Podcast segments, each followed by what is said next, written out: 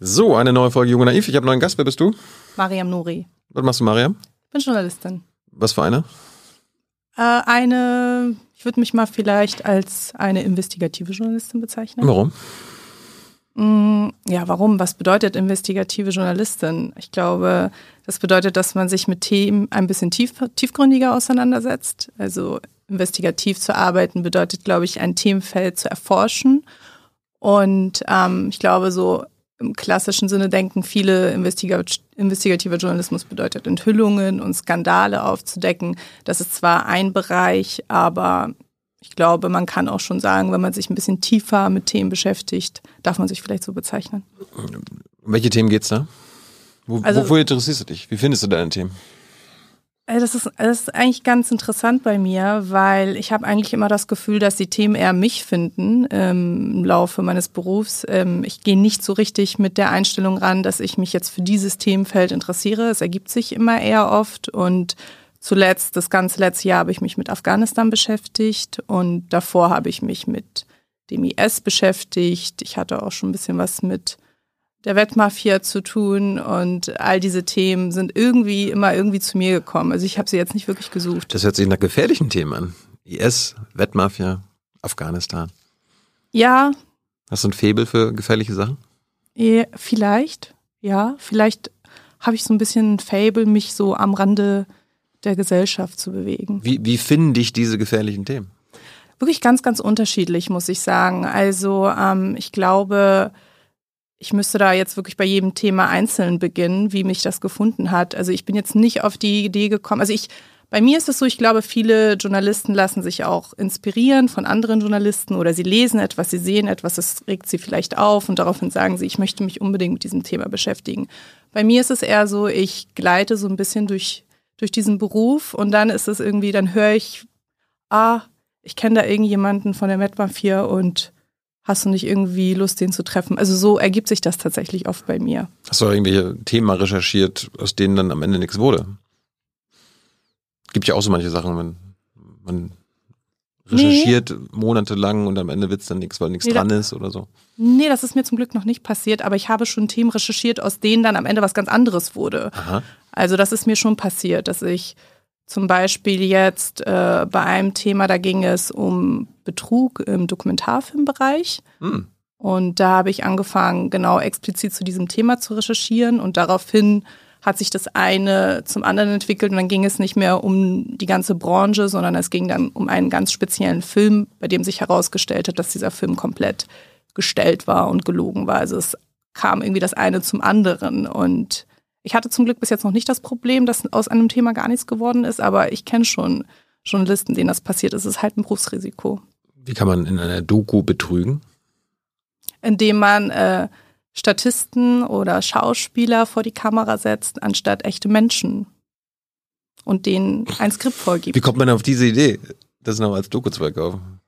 Ja, das, das ist halt der Betrug am Ende. Und ich glaube, mhm wir kennen das so ein bisschen in unserer Branche, dass manchmal der Druck sehr hoch ist, gute Geschichten an Land zu ziehen und gute Geschichten zu erzählen, interessante Geschichten zu erzählen und die Menschen auch dazu zu bringen, ähm, ja, etwas über sich preiszugeben, was vielleicht kontrovers sein mag. Und ich glaube, in dem Fall hat sich das einfach eine Person sehr einfach gemacht und gesagt, ich erfinde einfach diese Geschichte. Das kennen wir ja auch schon aus anderen Bereichen. Der Spiegel hat ja damit auch gute Erfahrungen gesammelt. Mhm. Ähm Jetzt hast du dich ein Jahr lang mit Afghanistan beschäftigt. Warum? Also, ähm, es war so, ich glaube, wir haben ja alle diese Bilder in Erinnerung, 2021, ähm, die Machtübernahme der Taliban. Und ich habe diese Bilder verfolgt damals und ich glaube, sie haben mich sehr mitgenommen. Also aus verschiedenen Gründen. Natürlich, glaube ich, aus den Gründen, die auch viele andere teilen, nämlich einfach der humanitäre Aspekt, das zu sehen und sich zu fragen, so, was genau ist da jetzt eigentlich schiefgelaufen? Dann habe ich auch einen persönlichen Bezug zu Afghanistan. Mein Vater kommt aus Afghanistan, ich bin selber in Afghanistan geboren. Masari Sharif, die Stadt kennen ja auch viele Deutsche.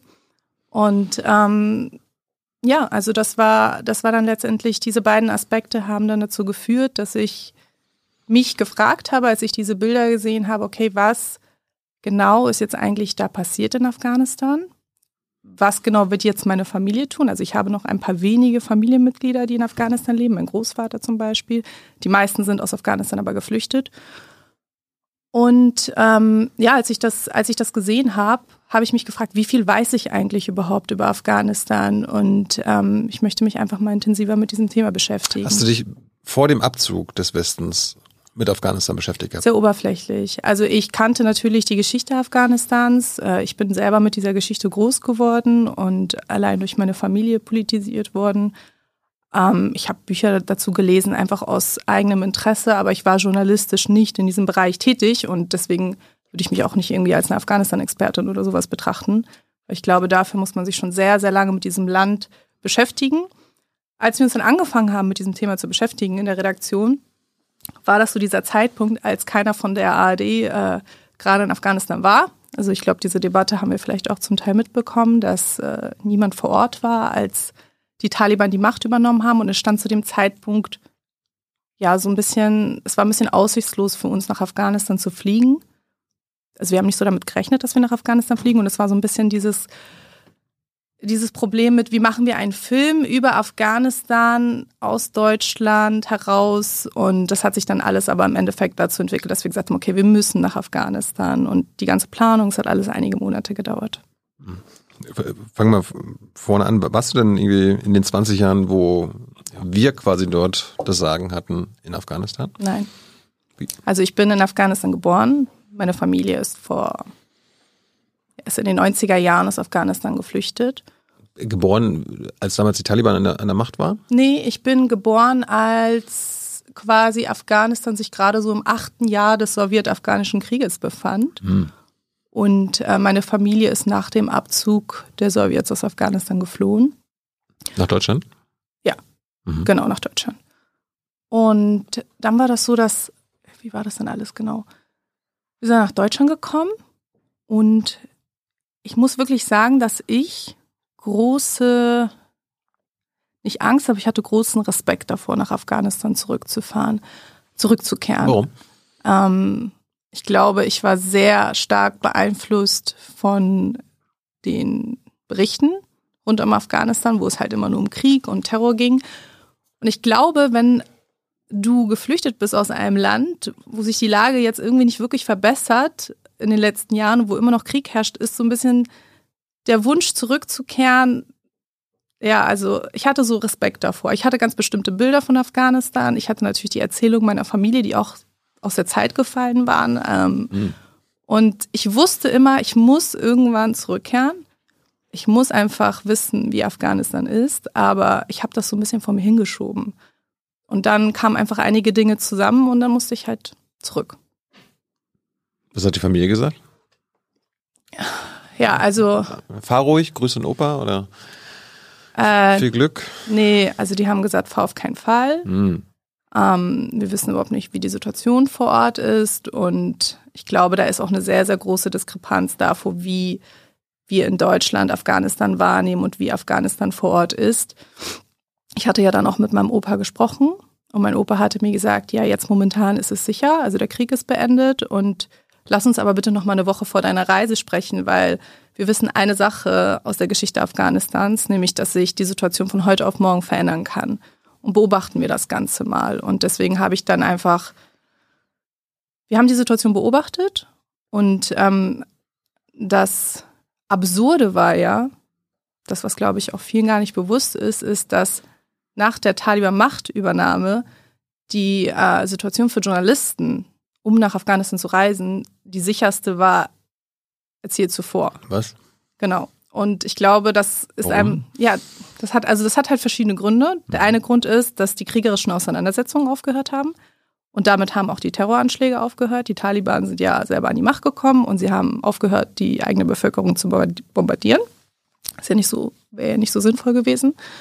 Das war das eine. Und das andere war, dass wir über Gespräche mit anderen Journalisten gehört haben, dass die Taliban sich zu diesem Zeitpunkt bemühen, ein gutes Bild gegenüber dem Westen abzugeben. Und das hat damit zu tun, dass sie natürlich bestimmte Ziele verfolgen, Propagandas, Propagandaziele auch. Und sie, als Journalist, der aus dem Westen kommt, wirst du dort ganz gut behandelt. Das war so ein bisschen das Credo. Und äh, ja, daran haben wir uns auch orientiert. Du sag mal, Kira, ganz unter uns, du bist die Jüngste hier. Ja.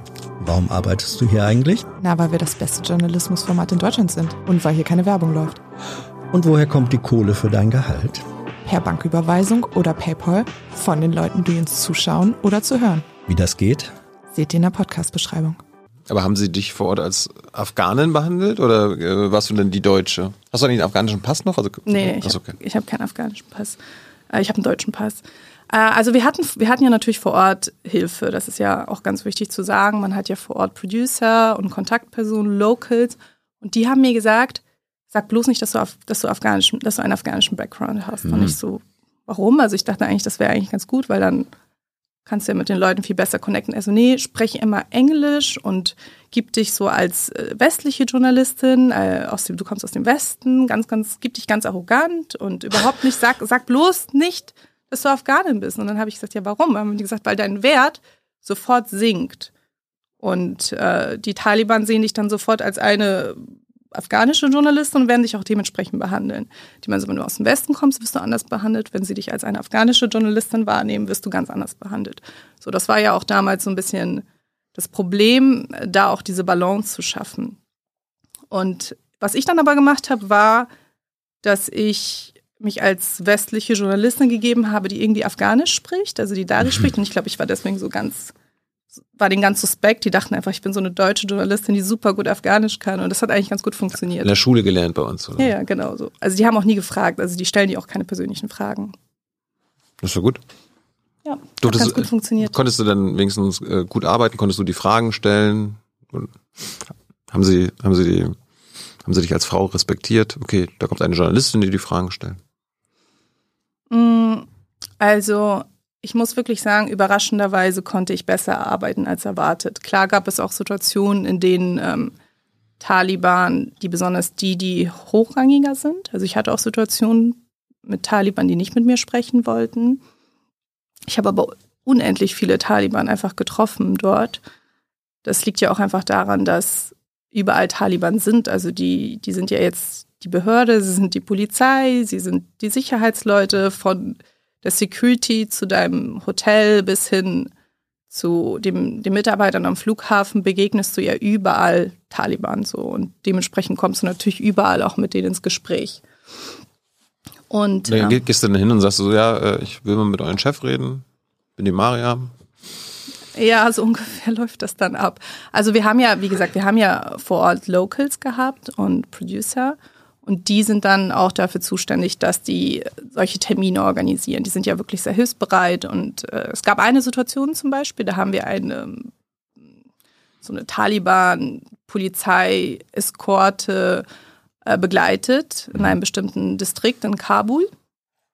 Und ähm, da ging es uns darum, vor allem einfach mal zu sprechen, was denn dieser Sicherheitsaspekt bedeutet, weil die Taliban sich ja auch mal wieder damit geschmückt haben, Afghanistan ist jetzt sicher und wir haben hier alles unter Kontrolle und unser Ziel war es rauszufinden, was genau sie damit meinen.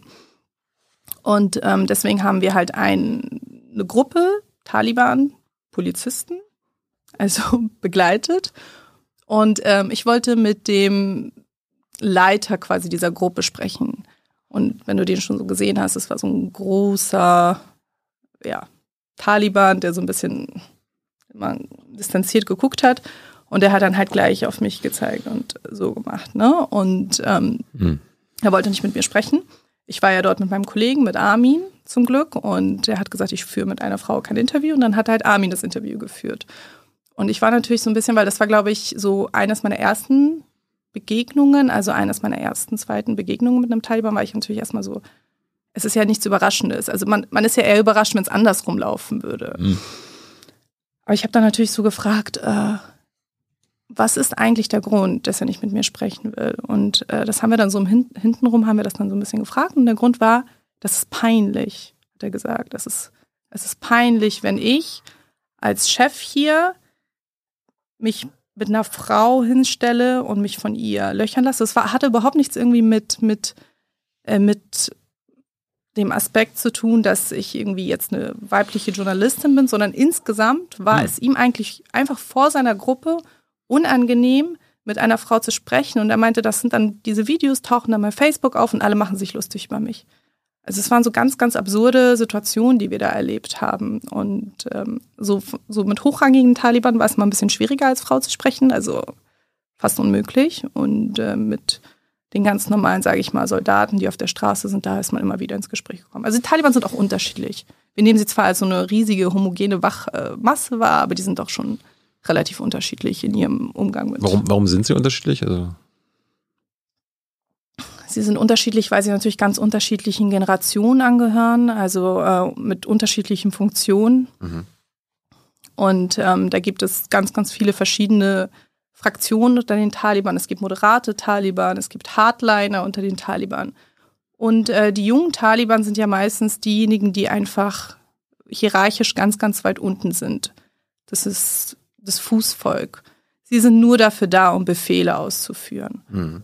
Und ähm, die kennen in ihrem Leben nichts anderes außer Krieg und Kämpfen. Und sie waren zu diesem Zeitpunkt, also zu diesem Zeitpunkt befanden sich zum allerersten Mal in einer Situation, in der nicht gekämpft wurde und in der sie äh, außerhalb ihrer Kampfgebiete, nämlich aus dem Land, die meisten kamen auch aus dem Land, auf einmal in Kabul waren, in dieser Metropole für die. Und für die war auch alles neu und äh, besonders und also ich hatte das Gefühl, dass die mir auch zum Teil eher mit einer Neugier begegnet sind. Also dieses, hier sind, hier sprechen Frau und Mann einfach auf der Straße miteinander. Das ist ganz normal. Und da, wo die herkamen, zum Beispiel war so etwas No-Go. Also das, dass die überhaupt mit einer Frau sprechen auf der Straße mit einer fremden Frau, die nicht die Schwester oder die Mutter ist, das ist ein No-Go gewesen. Und die sind mir eher mit einer Neugier begegnet, während die älteren Taliban noch sehr, sehr konservativen Denkmustern zum Teil anhängen. Also ganz unterschiedliche Tendenzen. Haben denn immer noch so die Taliban, die auch schon vor 2001, also der Invasion, äh, an der Macht waren, haben die immer noch was zu sagen oder sind die alle gestorben? Ich hatte nur mitbekommen, vor ein paar Jahren ist halt der, der Taliban-Führer, also der, deren Chef ja. getötet worden. Jetzt gibt es halt einen Ich glaube, der ist überhaupt nicht getötet worden, sondern ich glaube, der ist tatsächlich an einer Alterskrankheit Oder so. gestorben. Okay. Mullah Omar, meinst du? Das, das, war der Gründer. Ja, der ist, glaube ich, tatsächlich, also der hat wirklich, ist nicht mal getötet worden. Also der ist altersbedingt gestorben. Nee, also die sind nicht tot. Die, also die leben. Viele von den Taliban-Mitgliedern, die in den 90er Jahren das Sagen hatten, sitzen heute in den Ministerien. Mhm. Und äh, wenn man sich so ein bisschen die verschiedenen Minister anguckt, die da jetzt an der Macht sind, das sind schon ein paar suspekte Gestalten, also jetzt ein bisschen freundlich ausgedrückt. Und ähm, ich glaube, dieses Taliban-Ministerium, das sollte sich ja eigentlich dieses Interimsministerium, also was ja eigentlich ein Übergangsministerium sein sollte, sollte sich ja eigentlich jetzt in dem Laufe der letzten anderthalb Jahre reformiert haben, hat es aber nicht. Also es besteht eigentlich immer noch aus, ich glaube, 30 Ministern. Davon steht, glaube ich, die Hälfte dieser Minister auf der UN-Terrorliste des Sicherheitsrates. Mhm.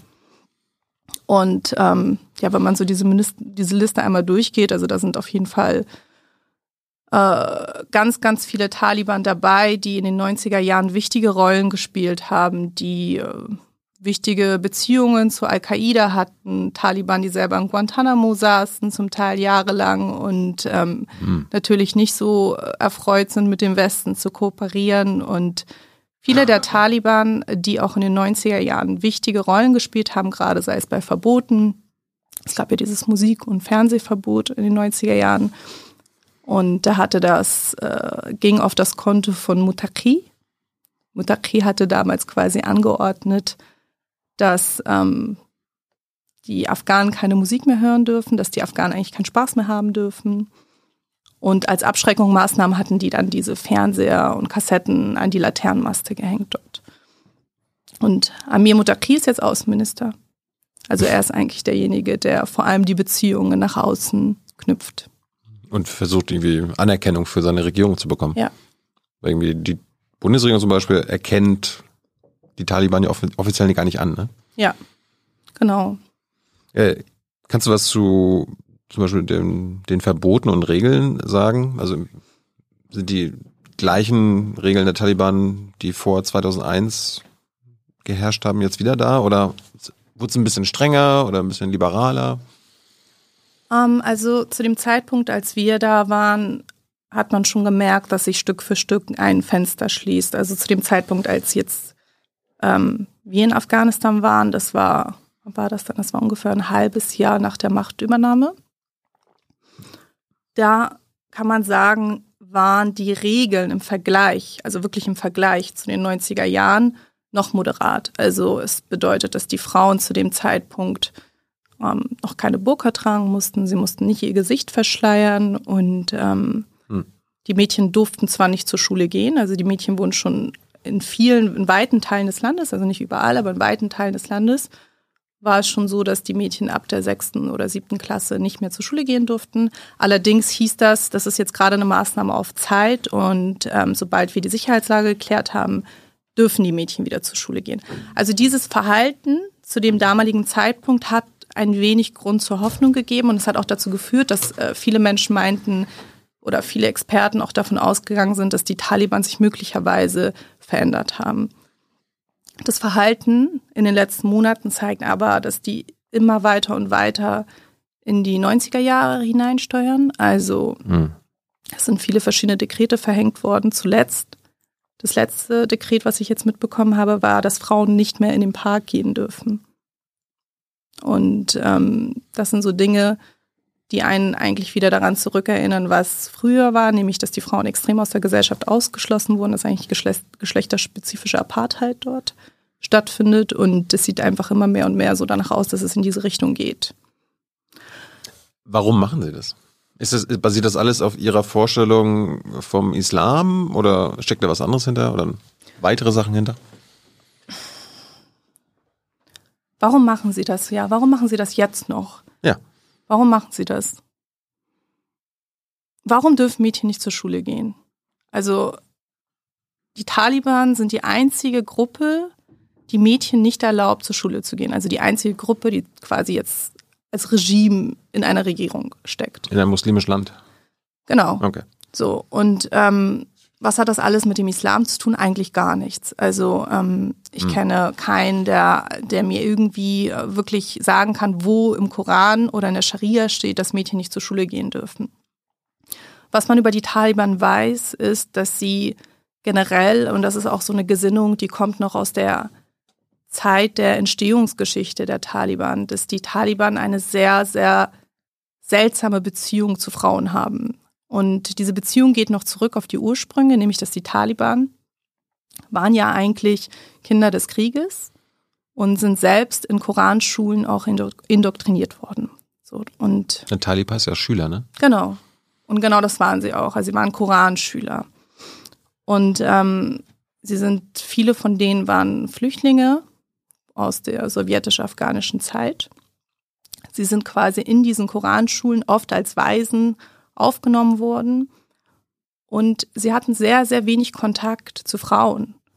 Und die Mullahs, die ihnen quasi diese militanten Islamismus auch beigebracht haben, haben auch Frauen immer wieder objektiviert und immer wieder gesagt, Frauen halten euch nur von eurem Dschihad ab, Frauen dienen nur der Verführung.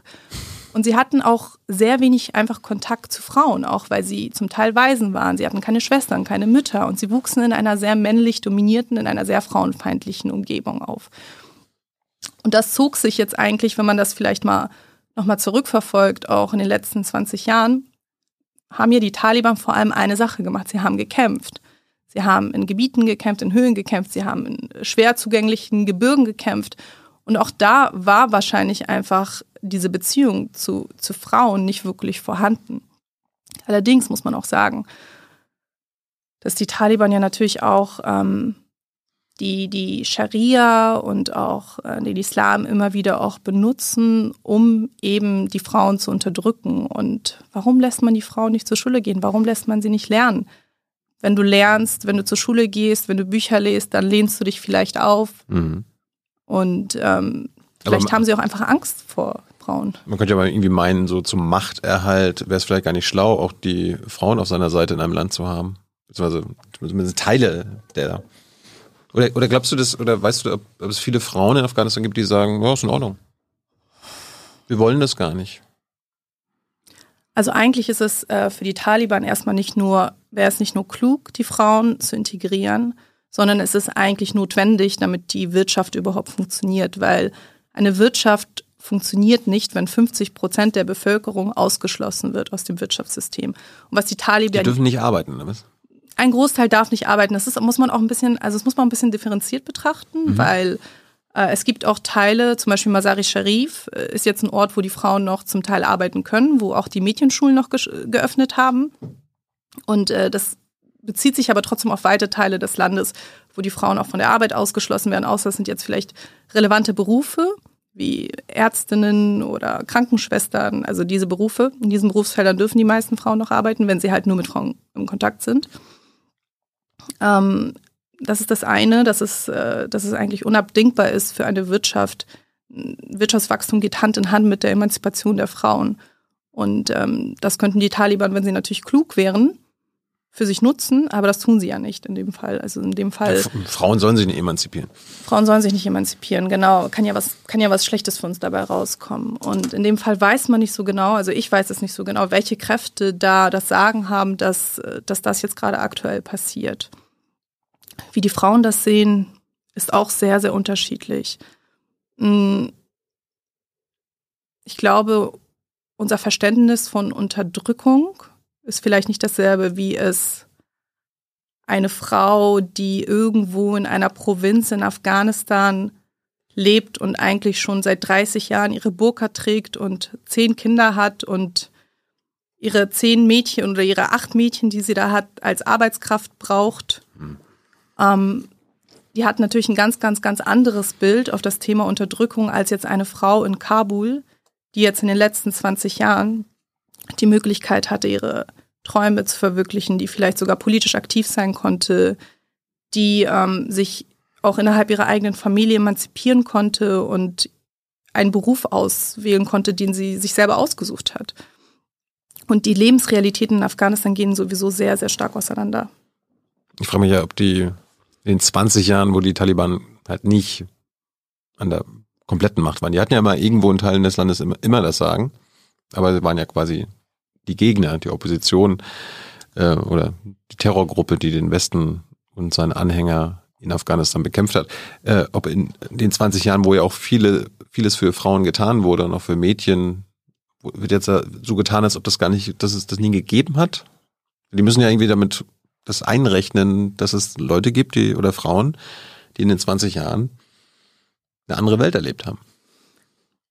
Man muss ja sich auch das so vorstellen, dass auch für die Taliban diese urbanen Städte wie jetzt Kabul und Herat, das ist ja Neuland für die. Mhm. Die Taliban sind ja eine Bewegung, die über die Provinzen und über die ländlichen Gebiete überhaupt erst so stark wurde. Also sie haben sich quasi von hinten nach vorne gearbeitet. Und jetzt sind sie, also seit 2021, sind sie halt in den äh, Städten angekommen. Und in den Städten herrscht eine ganz, ganz andere Kultur als in den ländlichen Gebieten. Und damit äh, sind auch die Taliban konfrontiert. Also sie sehen natürlich auch, dass es hier besonders schwierig ist, ihre restriktiven Gesetze zu etablieren. Und deswegen ist ja auch das Absurde, dass die Taliban gerade in den Städten zum Teil sehr, sehr hart durchgreifen, um halt eben diese Gegenbewegung zu zerschlagen. Und das tun sie halt, indem sie ein sehr, sehr, sehr restriktives Regime eingeführt haben. Also zu Anfang erinnern wir uns ja vielleicht auch noch, dass wir gesehen haben, wie Frauen auf der Straße demonstriert haben. Mhm. Brot, Arbeit, Freiheit. Das waren die Schlagworte. Und die Taliban haben diese Bewegungen sehr brutal zerschlagen. Also die Frauen wurden verfolgt, sie wurden verprügelt, sie wurden mitgenommen und ihre Familien wurden bedroht.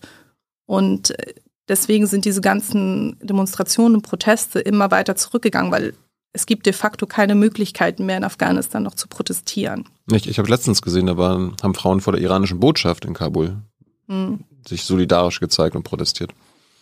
Das ist aber sehr, sehr schwierig geworden. Also als ich, zum, als ich in Afghanistan noch war zu dem Zeitpunkt, war äh, Internationaler Frauentag hm. zu dem Zeitpunkt. Und das war noch, das war noch ein Moment, wo ich sagen würde, das war gerade so der Zeitpunkt, wo die Taliban immer mehr und mehr versucht haben, diese Protestbewegungen einzudämmen. Und ich habe dort auch mit Aktivistinnen gesprochen, die versucht haben, schon seit Wochen einen Protest an diesem Tag auf die Beine zu stellen. Und wir haben damit gerechnet, natürlich, dass wir jetzt durch das Land fahren, also durch Kabul fahren und auf äh, viele, viele Proteste dort treffen werden. Es gab keine Proteste. Die Taliban haben alles behindert. Die Frauen haben sogar versucht, in Restaurants kleinere Proteste durchzuführen. Sie wollten sich in Restaurants in kleineren Gruppen treffen und Fotos in die Kamera halten. Da sind die Taliban von Restaurant zu Restaurant gegangen und haben gesagt, wenn ihr hier Frauengruppen empfangt, dann werdet ihr auch bestraft. So, und die haben das eigentlich komplett unterbunden. Und die Frauen, die jetzt noch auf die Straße gehen, die riskieren sehr, sehr viel. Ja, wenn die protestieren, wollen sie die Menschen vor Ort erreichen und aufwecken? Oder ist das auch, okay, weil Medien da sind und dann geht das um die Welt? Die Frauen hoffen noch auf die internationale Gemeinschaft, weil. Die sie verlassen hat. Die sie verlassen hat, ja. Aber sie hoffen natürlich, dass sie nicht komplett vergessen werden. Und sie hoffen auch, dass ihre Proteste auch in unseren Medien Einklang finden. Natürlich hoffen sie, dass auf die Taliban irgendwie Druck ausgeübt wird, dass die Taliban jetzt gestürzt werden. Damit rechnet keiner mehr. Also das ist, ich glaube, viele haben auch das akzeptiert, dass das jetzt, dass das ist jetzt das Regime, das uns anführt. Aber die Art und Weise, wie das geschieht, da wollen wir noch mitsprechen. Da wollen wir noch Mitsprachebedarf haben, wenn wir uns schon nicht aussuchen konnten, dass die da an die Macht kommen. Das ist ja eigentlich interessant. Ich meine, am Ende ist es ist die Geschichte in allen Ländern, alle Regime fallen. Und irgendwann werden die Taliban ja auch weg sein. Also weg, entweder weggeputscht werden oder ähm, sie geben auf, aber irgendwann wird es ja wahrscheinlich auch mal eine, einen Umsturz geben. Hoffentlich natürlich von den Afghanen und Afghaninnen selbst. Äh, liegt da jetzt eine Chance, dass die Aktivistinnen vielleicht so ein bisschen langfristig planen? Weil irgendwann muss es ja eine demokratische Revolution geben. Erleben wir ja gerade im Iran auch. Ja, nur die Ausgangslage ist eine andere. Ähm, Iran war 40 Jahre lang jetzt dieses restriktive Regime an der Macht und in mhm. Afghanistan war 40 Jahre lang Krieg. So, das heißt, das ist eigentlich eine umgekehrte Situation jetzt dort, die stattfindet. Mhm. Dieser lange 40-jährige Krieg hat dazu geführt, dass dieses restriktive Regime überhaupt erst an die Macht gekommen ist. Und diese Ruhezeit, diese Ruhephase wird jetzt erstmal notwendig sein, damit die Afghanen auch ihre Kräfte sammeln können. Dieses Volk ist kriegsmüde. Da ist wenig Kraft übrig geblieben, noch einen Bürgerkrieg vom Zaun zu brechen. Und das ist jetzt erstmal die Lebensrealität dort. Und wahrscheinlich wird es, äh, wenn jetzt keine andere kriegerische Macht dort ähm, Einfluss gewinnt, wie jetzt der ISK, oder wenn es nicht von außen initiiert wird, werden sie sich wahrscheinlich erstmal halten. ISK ist ISIS oder was? Ja, genau. Also es ist der IS-Ableger in Afghanistan. Das K steht für Khorasan. Khorasan ist Sind die Feinde der Taliban? Ja, die sind Feinde Warum? der Taliban. Ja, man denkt, das ist alles eigentlich dasselbe, ne? Ja, wie man also, früher war ja so. sich eigentlich ganz gut verstehen. Früher war ja so, die Taliban haben Al-Qaida so ein bisschen mhm. Zuflucht gegeben. Darum gab es ja dann auch den Afghanistan-Krieg. Also ja, die sind alle, also die, also IS und Al-Qaida verstehen sich eigentlich auch nicht so gut. Es gab natürlich immer wieder irgendwelche Verbindungen zwischen diesen drei Terrororganisationen. Ähm, die haben ganz unterschiedliche, sage ich mal, äh, äh, nicht ganz unterschiedliche, aber sie haben unterschiedliche Ansätze. Jetzt IS und äh, Al-Qaida, die haben so transnationale Ansätze, also die wollen quasi äh, den, ihr islamisches Emirat quasi äh, immer wieder weiter expandieren lassen und die Taliban, die sagen, äh, wir wollen Afghanistan, da hört's auf, also wir wollen eigentlich nur unser Land zurück, so ungefähr. Und für den ISK sind die Taliban zu locker, also die sind zu moderat. Wie, was? Ja, ja, die sagen, ähm, die Taliban, die, die sind vom Glauben abgefallen, denn die verhandeln mit dem Westen und wir sprechen nicht mit dem Westen, wir verhandeln nicht mit dem Westen. Das, der Westen ist unser Feind und wir bekämpfen den Westen. Und für die Tal, also für den ISK sind die Taliban eine moderate Gruppe. Krass. Und auch, weil der ISK sehr, also es ist eine sehr radikal salafistische Gruppe, die halt quasi sehr antischiitisch auftritt. Also die meisten der Anschläge haben ja auch quasi auf schiitische Gemeinden, auf schiitischen Gemeinden stattgefunden, also gegen schiitische Gemeinden stattgefunden. Und die Taliban, die eigentlich aus ihrer Geschichte heraus auch äh, sehr gegen die Schiiten gekämpft haben, haben sich aber jetzt in der neuen Herrschaft für die Schiiten ausgesprochen und das sehen die, sieht der ESK auch als äh, ja, falsch an, wir sind vom sunnitischen Glauben abgefallen und wir möchten, müssen euch bekämpfen. So. Das ist ein bisschen kompliziert. Ei. Äh, du hast ja vorhin gesagt, äh, in Bezug auf die Frauen, also dass ja nichts im Koran, nichts in der Scharia drin steht, dass die irgendwie nicht arbeiten gehen oder nicht zur Schule gehen sollen. In deutschen Medien wird aber gerne bei den Taliban von so radikal islamisch gesprochen. Tut man denen damit einen Gefallen, wenn das quasi in diesem, ja, das ist halt eine radikale, grundlegende Auslegung des Islam? Ja, ähm, was die Taliban ja tun, äh, sie legen ja den Islam für sich selektiv aus. Also das heißt, äh, sie suchen sich quasi bestimmte Passagen aus dem Islam oder bestimmte Regeln aus der Scharia, die sie quasi für ihre Vorteile benutzen.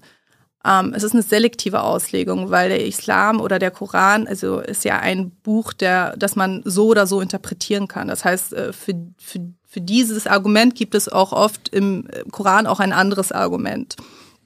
Aber die Taliban machen das natürlich so, wie es in ihrem Sinne ist und wie es ihnen passt. Und als ich auch ein Gespräch hatte mit dem, war das nochmal, das war der Tugendminister. Genau, der, nee, nee, nicht der Tugendminister, sondern der Sprecher des Tugendministers. Es gibt einen Tugendminister. Ja, ja. Es gibt ein Tugendministerium. Und ähm, der Tugendminister, äh, der, der Sprecher des Tugendministeriums, also das Tugendministerium, also es ist nochmal das perfide einfach, ähm, falls sich das interessiert. Ja. Ich habe noch nie was von einem Tugendminister gehört. Erzähl. Ich glaube, das gibt es auch nur in Afghanistan. Ähm, dieses Tugendministerium war vorher äh, das Frauenministerium. Nein. Ja. Und ähm, ich erinnere mich noch, als ich dann in dieses Tugendministerium reingegangen bin und dann auch äh, mit dem Sprecher gesprochen habe und gesagt habe, das war doch hier früher das Frauenministerium. Und dann hat er auch gelacht, weil er das selber so absurd fand. Also der, er, er dachte, ja, das war früher das Frauenministerium. Das ist aber auch gar nicht lustig, dass das jetzt quasi vom Frauenministerium zu dem Ministerium umgewandelt wurde, das die Verbote für Frauen ausspricht. Ich weiß eigentlich gar nicht mehr, was ich sagen wollte. Wir waren bei, den, bei der Tugend, ja. Und Scharia. Achso, ja, und dann hatte ich halt gefragt, ja, und er, und er hat halt immer wieder auch gesagt, also diese ganzen Gesetze, sei es Frauen sollen arbeiten gehen oder Frauen sollen zur Schule gehen, das alles muss im Einklang der Scharia sein. Und was, was bedeutet denn die Scharia? Die Scharia ist ja auch Auslegungssache, ja, das ist unsere Interpretation der Scharia. Kann man, kann man quasi, Also die, kann man die Interpretation der Taliban dieser Scharia irgendwie ausgedruckt bekommen? Also, dass man, damit man weiß, okay, das sind jetzt unsere ausgewählten Scharia-Regeln? Ich, ich weiß ehrlich gesagt Da, gar damit, nicht, man wie weiß, sie, damit man weiß, woran man ist, weißt du? ja, ich weiß ehrlich gesagt gar nicht, wie sie ihre, also die, die halten ja ihre Dekrete auch im, äh, so fest, dass sie auch Auszüge aus der Scharia, glaube ich, da mit einfügen. Mhm. Allerdings ähm, weiß ich da nicht mehr so ganz genau, auf was sie sich da bezogen haben, jetzt im Punkt Schule oder also das mit der Schule, das begründen sie ja mit dem Sicherheitsaspekt. Also da sagen sie ja, wir, wir, wir, wir lassen die Mädchen erst zur Schule gehen, wenn es sicher ist. Also es ist ein vorgeschobener Grund. Das hat, glaube ich, auch nicht mal, also da nehmen sie, glaube ich, gar nicht den Islam als Begründung, sondern sie nehmen quasi Sicherheit als Begründung. So, es ist unsicher noch, wir wissen noch nicht, es gibt Anschläge und äh, wir, wollen, wir wollen die Mädchen beschützen, so ungefähr. Also das ist der vorgeschobene Grund. Ähm, es, war ja, es war ja nicht so, dass vor 2001 gar kein einziges Mädchen in Afghanistan in die Schule ge- gegangen ist, aber das war ein ganz, ganz, ganz geringer Teil. Ich glaube, so, als wir da waren, wurde uns erzählt, so 33.000 waren das und dann äh, in den letzten 20 Jahren so ein paar Millionen äh, Mädchen. Äh, wie ist es denn jetzt? Gehen noch, wir können ja über Studenten, über Studieren gleich nochmal reden, aber gehen Mädchen aktuell zur Schule? Also wenigstens noch ein paar oder so? Es gehen noch ein paar Mädchen zur Schule, ja. Es gehen, äh, also die Schulen wurden ja quasi ab der siebten Klasse verboten. Bis zur sechsten Klasse dürfen die Mädchen die Schule besuchen. Und äh, ab der siebten Klasse nicht mehr. Jedes Mädchen? Ja. Also wenn die Schul also wenn die Struktur dafür da ist, dann eigentlich schon. So. Wie das dann jetzt in Einzelnen ist, von Provinz zu Provinz, ist auch immer ein bisschen unterschiedlich, aber das, das können wir gleich, das kann ich jetzt auch gleich nochmal erklären, weil das ist auch ein bisschen, sage ich mal, also nicht so gewesen, dass äh, vor der Taliban-Machtübernahme alle Mädchen zur Schule gehen konnten. Das hat sich extrem gewandelt in diesem 20-jährigen Krieg. Also Ah ja. ähm, ich glaube 2019 war das so oder 2017, als die Gefechte, ich, ich bin mir nicht mehr, nicht mehr sicher, ob es 2017 oder 2019 war. Äh, da hatte Human Rights Watch eine Studie rausgebracht, dass zwei Drittel der Mädchen in Afghanistan die Schulen nicht besuchen. Und das hatte damit zu tun, dass die Gefechte zugenommen hatten Und dass dadurch äh, die Eltern ihre Töchter zu Hause ließen, liefen. Ähm, ja, das war halt auch ein Grund, also dass das ein bisschen, sage ich mal, ähm, schon vor der Taliban-Machtübernahme extrem abgenommen hatte, dass äh, nicht alle Mädchen zur Schule gehen konnten zu dem Zeitpunkt. Und wenn sie zur Schule gehen bis zur sechsten Klasse, ist dann das Ziel, dass sie quasi lesen lernen, damit sie Ja. die, den Koran lesen? Also ich weiß nicht genau, wie sie das jetzt aktuell handhaben. Also ich habe jetzt gestern mit, ähm, mit zwei äh, Leitern einer NGO gesprochen. Die eine haben auch, also die, äh, diese eine NGO baut vor allem auch Schulen für, ich glaube, die haben jetzt gerade auch weiterhin noch eine Schule gebaut, also sind gerade dabei, die fertigzustellen. Für junge, jüngere Mädchen. Und die haben gesagt, dass sie eigentlich bislang ihr System so fortführen können wie vorher. Also, dass, dass quasi der Unterricht so abläuft wie vor der Taliban-Machtübernahme. Also, dass die noch nichts diktiert bekommen, was sie da den Mädchen beibringen müssen oder nicht. Was ich jetzt nicht weiß, ähm, müssen die Mädchen in der Schule auch schon irgendwie äh, bedeckt sein und irgendwie Also, ich glaube einfach erstmal so für den Hintergrund Mhm. nochmal, es ist ja, was ich ja vorhin gesagt habe, die Lebensrealität der Afghanen ist ja quasi sehr, sehr unterschiedlich.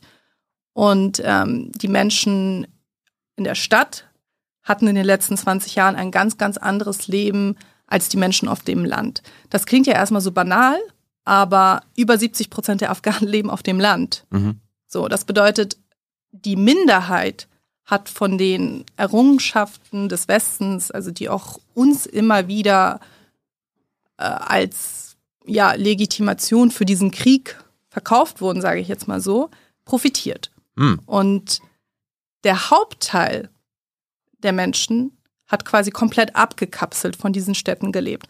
Und das wirkte sich natürlich auch auf das Schulsystem aus. Also in den Provinzen, ich glaube, es waren, ähm, das war, es gehörte auch zu dieser Studie, waren es zum Teil 80 bis 90 Prozent der Mädchen, die keine Schule besucht haben. Das lag daran, dass es keine Schulen dort gab. Hm. Schulen gab es oft nur auf Papier. Und das lag zum anderen daran, dass gerade in den Provinzen sehr, sehr stark gekämpft wurde und die Eltern ihre Kinder zu Hause behalten haben. So, das bedeutet, dass ähm, nur ein Bruchteil der Frauen und Mädchen profitiert hat von den Errungenschaften und ähm, gleichzeitig sich für viele auch damit nicht viel geändert hat. Weil die haben vorher keine Schulen besucht und die besuchen jetzt keine Schulen. Und ähm, wir sind da zum Beispiel in verschiedenen Dörfern gewesen und haben da auch mit den Kindern gesprochen. Die haben gesagt, ja, pf, Schule gibt's hier gar nicht. Was ist das? Gibt's nicht. Wir haben Madrassen, das sind Religionsschulen. Die besuchen sie den ganzen Tag und das war's. Hast du, hast du das gewusst? Nee. Ich habe so vieles nicht gewusst, bevor ich nach Afghanistan gefahren bin. Und ähm, Was waren so die großen Aha-Momente? Ja, ähm, meine große Frage, als ich nach Afghanistan gefahren war, war, wie konnten die Taliban wieder an die Macht kommen? Also wie ist das passiert? Was sind die Mechanismen, die dahinter stecken? Und natürlich habe ich auch zu dem Zeitpunkt schon gehört, auch von meiner eigenen Familie übrigens, dass viele Menschen für die Taliban sind. Und ich glaube, diese, also das überhaupt, also das überhaupt in meinem Kopf erstmal irgendwie in Einklang zu bringen, so dass, dass es Menschen gibt, die für die Taliban sind und dass es auch mitunter ein Grund ist, warum sie überhaupt an der Macht sind. Weil, weil sie die Feinde der westlichen Besatzer sind? Aus ganz, ganz verschiedenen Gründen. Also aus, also da, die Gründe, warum Menschen sich im Laufe der letzten Jahre radikalisiert haben und auch den Taliban angeschlossen haben, das ist echt wirklich so, glaube ich, ein Block für sich. Mhm. Ähm, aber für mich persönlich überhaupt, dass das das gibt und dass das zum Teil nicht alles irgendwelche Radikalen sind und irgendwelche ähm, ja selbst Taliban-Anhänger, sondern ganz, ganz normale Menschen, die aus irgendwelchen Gründen für die Taliban sind. Das war für mich erstmal überhaupt so ein Aha-Moment. Und dieser Fragestellung sind wir ja auch in unserem Film vor allem nachgegangen. Hast du Antworten bekommen? Ja, Antworten. Also die Antworten, die eigentlich diese, die Tragik eines, dieses ganzen Krieges irgendwie in sich zusammenfassen, weil, naja, es ist, es ist so. es sind ja sehr, sehr viele Dinge falsch gelaufen in diesen letzten 20 Jahren. Ich glaube. Können wir gleich nochmal drüber reden, ja, ja. Ich glaube, das wissen wir jetzt mittlerweile alle. Und ähm, am Anfang, als die Taliban gestürzt wurden, hat sich wahrscheinlich auch ein Teil der Bevölkerung gefreut. Das hat aber nichts daran geändert, dass es immer noch einen Teil in der Bevölkerung gab, die auch, ähm, bei denen die Taliban auch noch Unterstützung bekam. Und ähm, die Taliban sind ja auch damals mit Hilfe der Bevölkerung an die Macht gekommen. Auch aus den Gründen, weil vorher Krieg herrschte. Also der Krieg hat ja die Taliban immer wieder, jetzt, jetzt das erste Mal und das zweite Mal quasi an die Macht gebracht. Nämlich ähm, die Bevölkerung wollte befriedet werden sozusagen. Und die Taliban waren die einzige Alternative zu den Besatzern. So. Und in den 90ern warst du irgendwie, oder 80ern, war ja, die Sowjets waren im Land und dann gab es die Mujahideen, die aus allen Herren Ländern quasi bewaffnet wurden, die haben dann gekämpft. Dann irgendwann haben die Sowjets verloren oder sind, sind abmarschiert und dann gab es ein paar Jahre lang so unter den Mujahideen Kämpfe, Warlords, Ja. und jeder hat sich so einen Teil des äh, Afghanistans genommen und irgendwie herrschte Chaos dann. Und dann haben die Taliban gesagt, ey, wir sorgen hier für Ruhe und Ordnung. Genau. So, also Das war kann, mein, so das kann man es ist zusammenfassen. mein Stand jetzt irgendwie. So kann man es, glaube ich, ganz gut zusammenfassen. Also äh, als die Taliban in den 90er Jahren äh, an die Macht kamen, herrschte eigentlich totale Anarchie und Mhm. Chaos in Afghanistan. Und ähm, die Mujahideen, also quasi die Gotteskrieger damals, die alle gemeinsam vereint vorher die Sowjetunion bekämpft hatten, zerfielen nach der Sowjetunion in ihre alten Feindschaften und begannen quasi äh, das, es, es gab ja danach, nach dem Abzug der Sowjetunion, noch ein kommunistisches Regime. Stimmt. Das hatte sich jetzt im Gegensatz zu, zu dem, sag ich mal, zu dem westlichen, pro-westlichen Regime nicht so lange, also hat sich weitaus länger gehalten. Rani ist ja schon äh, einen Tag vorher abgehauen. Aber ähm, das kommunistische Regime hat sich tatsächlich noch drei Jahre lang gehalten und, die, und diese Warlords haben versucht, dieses Regime zu stürzen. Ja, stimmt, die, die Sowjets sind abgezogen, haben gesagt als Bedingung, okay, aber Ja, ja, äh, ihr wir- bleibt noch an der Macht und wir die- geben euch Geld. Genau, ihr bleibt noch an der Macht und versuchen irgendwie noch unsere Strukturen hier zu festigen. Das war Najibullah, der damals an der Macht war. Hm. Und ähm, dann, dann passierte aber, dass die, dass die Sowjetunion zusammenbrach. Und äh, das führte dann auch letztendlich dazu, dass dieses Regime immer schwächer wurde. Und es brach dann irgendwann unter diesen Es floss kein Geld mehr, ne? Ja. Genau, und äh, das, das Regime brach zusammen. Was hatte aber da, das, das war aber dann leider immer noch nicht das Ende der Geschichte, nämlich die Warlords konnten sich nicht untereinander einigen, wer jetzt die Macht hat, und die haben sich wirklich bis auf, also die haben sich so heftig bekriegt und ähm, die, die Anzahl der Toten und Verletzten überstieg diesen ganzen Krieg zuvor in Afghanistan. Und ähm, es ging jahrelang so, also die haben sich, die haben sich bis aufs Bitterste bekämpft. Es ging um Macht. Das, das Land war nur noch in kompletten Chaos und dann kamen die Taliban so aus der Ecke und haben gesagt, ja, wir, wir sind jetzt die Bewegung des kleinen Mannes, wir sind nicht machthungrig und gierig wie die Mujahideen. Wir wollen äh, Afghanistan jetzt islamisches Recht einführen und wir werden dieses Land befrieden. Und so haben sie es damals an die Macht geschafft. Wenn man das jetzt irgendwie so auf unsere Zeit bezieht, gibt es da auch ähnliche Muster. Also die Taliban kamen natürlich jetzt äh, wieder an die Macht, weil ja die Besatzer, also sagen wir die als äh, westlich, also aus dem Westen kommenden NATO- und US-Streitkräfte im Laufe der Jahre immer und mehr und mehr zu Besatzern wurden im Sinne des Volkes. Und das hat natürlich den Taliban Aufschwung gegeben. Ähm, im, in der Doku ist ja so, dein Opa erzählt der, warum er jetzt äh, die Taliban ja gar nicht so schlecht findet. Haben sich denn Teile deiner Familie den angeschlossen? Ja, unserer Familie? Ja. Nein. Also genau, das kommt ja, also das ist, das war ja auch, das war ja auch ein sehr, sehr, sehr eine sehr große Überraschung für mich persönlich. Nämlich als die Taliban an die Macht gekommen sind, habe ich ja natürlich gedacht, jetzt ähm, meine Familie will jetzt raus aus Afghanistan. So, das waren meine ersten Gedanken, weil unsere Familie ist ja in den 90er Jahren von den Taliban geflohen. Mhm. Also ich war da schon nicht mehr in Afghanistan, aber mein Opa, der ja schon sein ganzes Leben in Afghanistan lebt, 86 Jahre ist er alt, ist nur ein einziges Mal aus Afghanistan geflohen. Und das war während der 90er Jahre, als die Taliban versucht haben, Masari Sharif einzunehmen. Hm. Und er ist quasi vor dieser Taliban-Herrschaft nach Pakistan geflohen. Und als die Taliban gestürzt wurden, sind die wieder zurückgekehrt. Und dementsprechend bin ich natürlich davon ausgegangen, dass die wieder weg wollen und äh, dass diese Schreckensherrschaft jetzt von vorne losgeht. Und mein Opa hat aber gesagt, nee, nö, Bist du naiv? wir, wir, wir wollen gar nicht weg. Ha. Die sind gar nicht so schlecht, die Taliban. Und da, also, so, hä?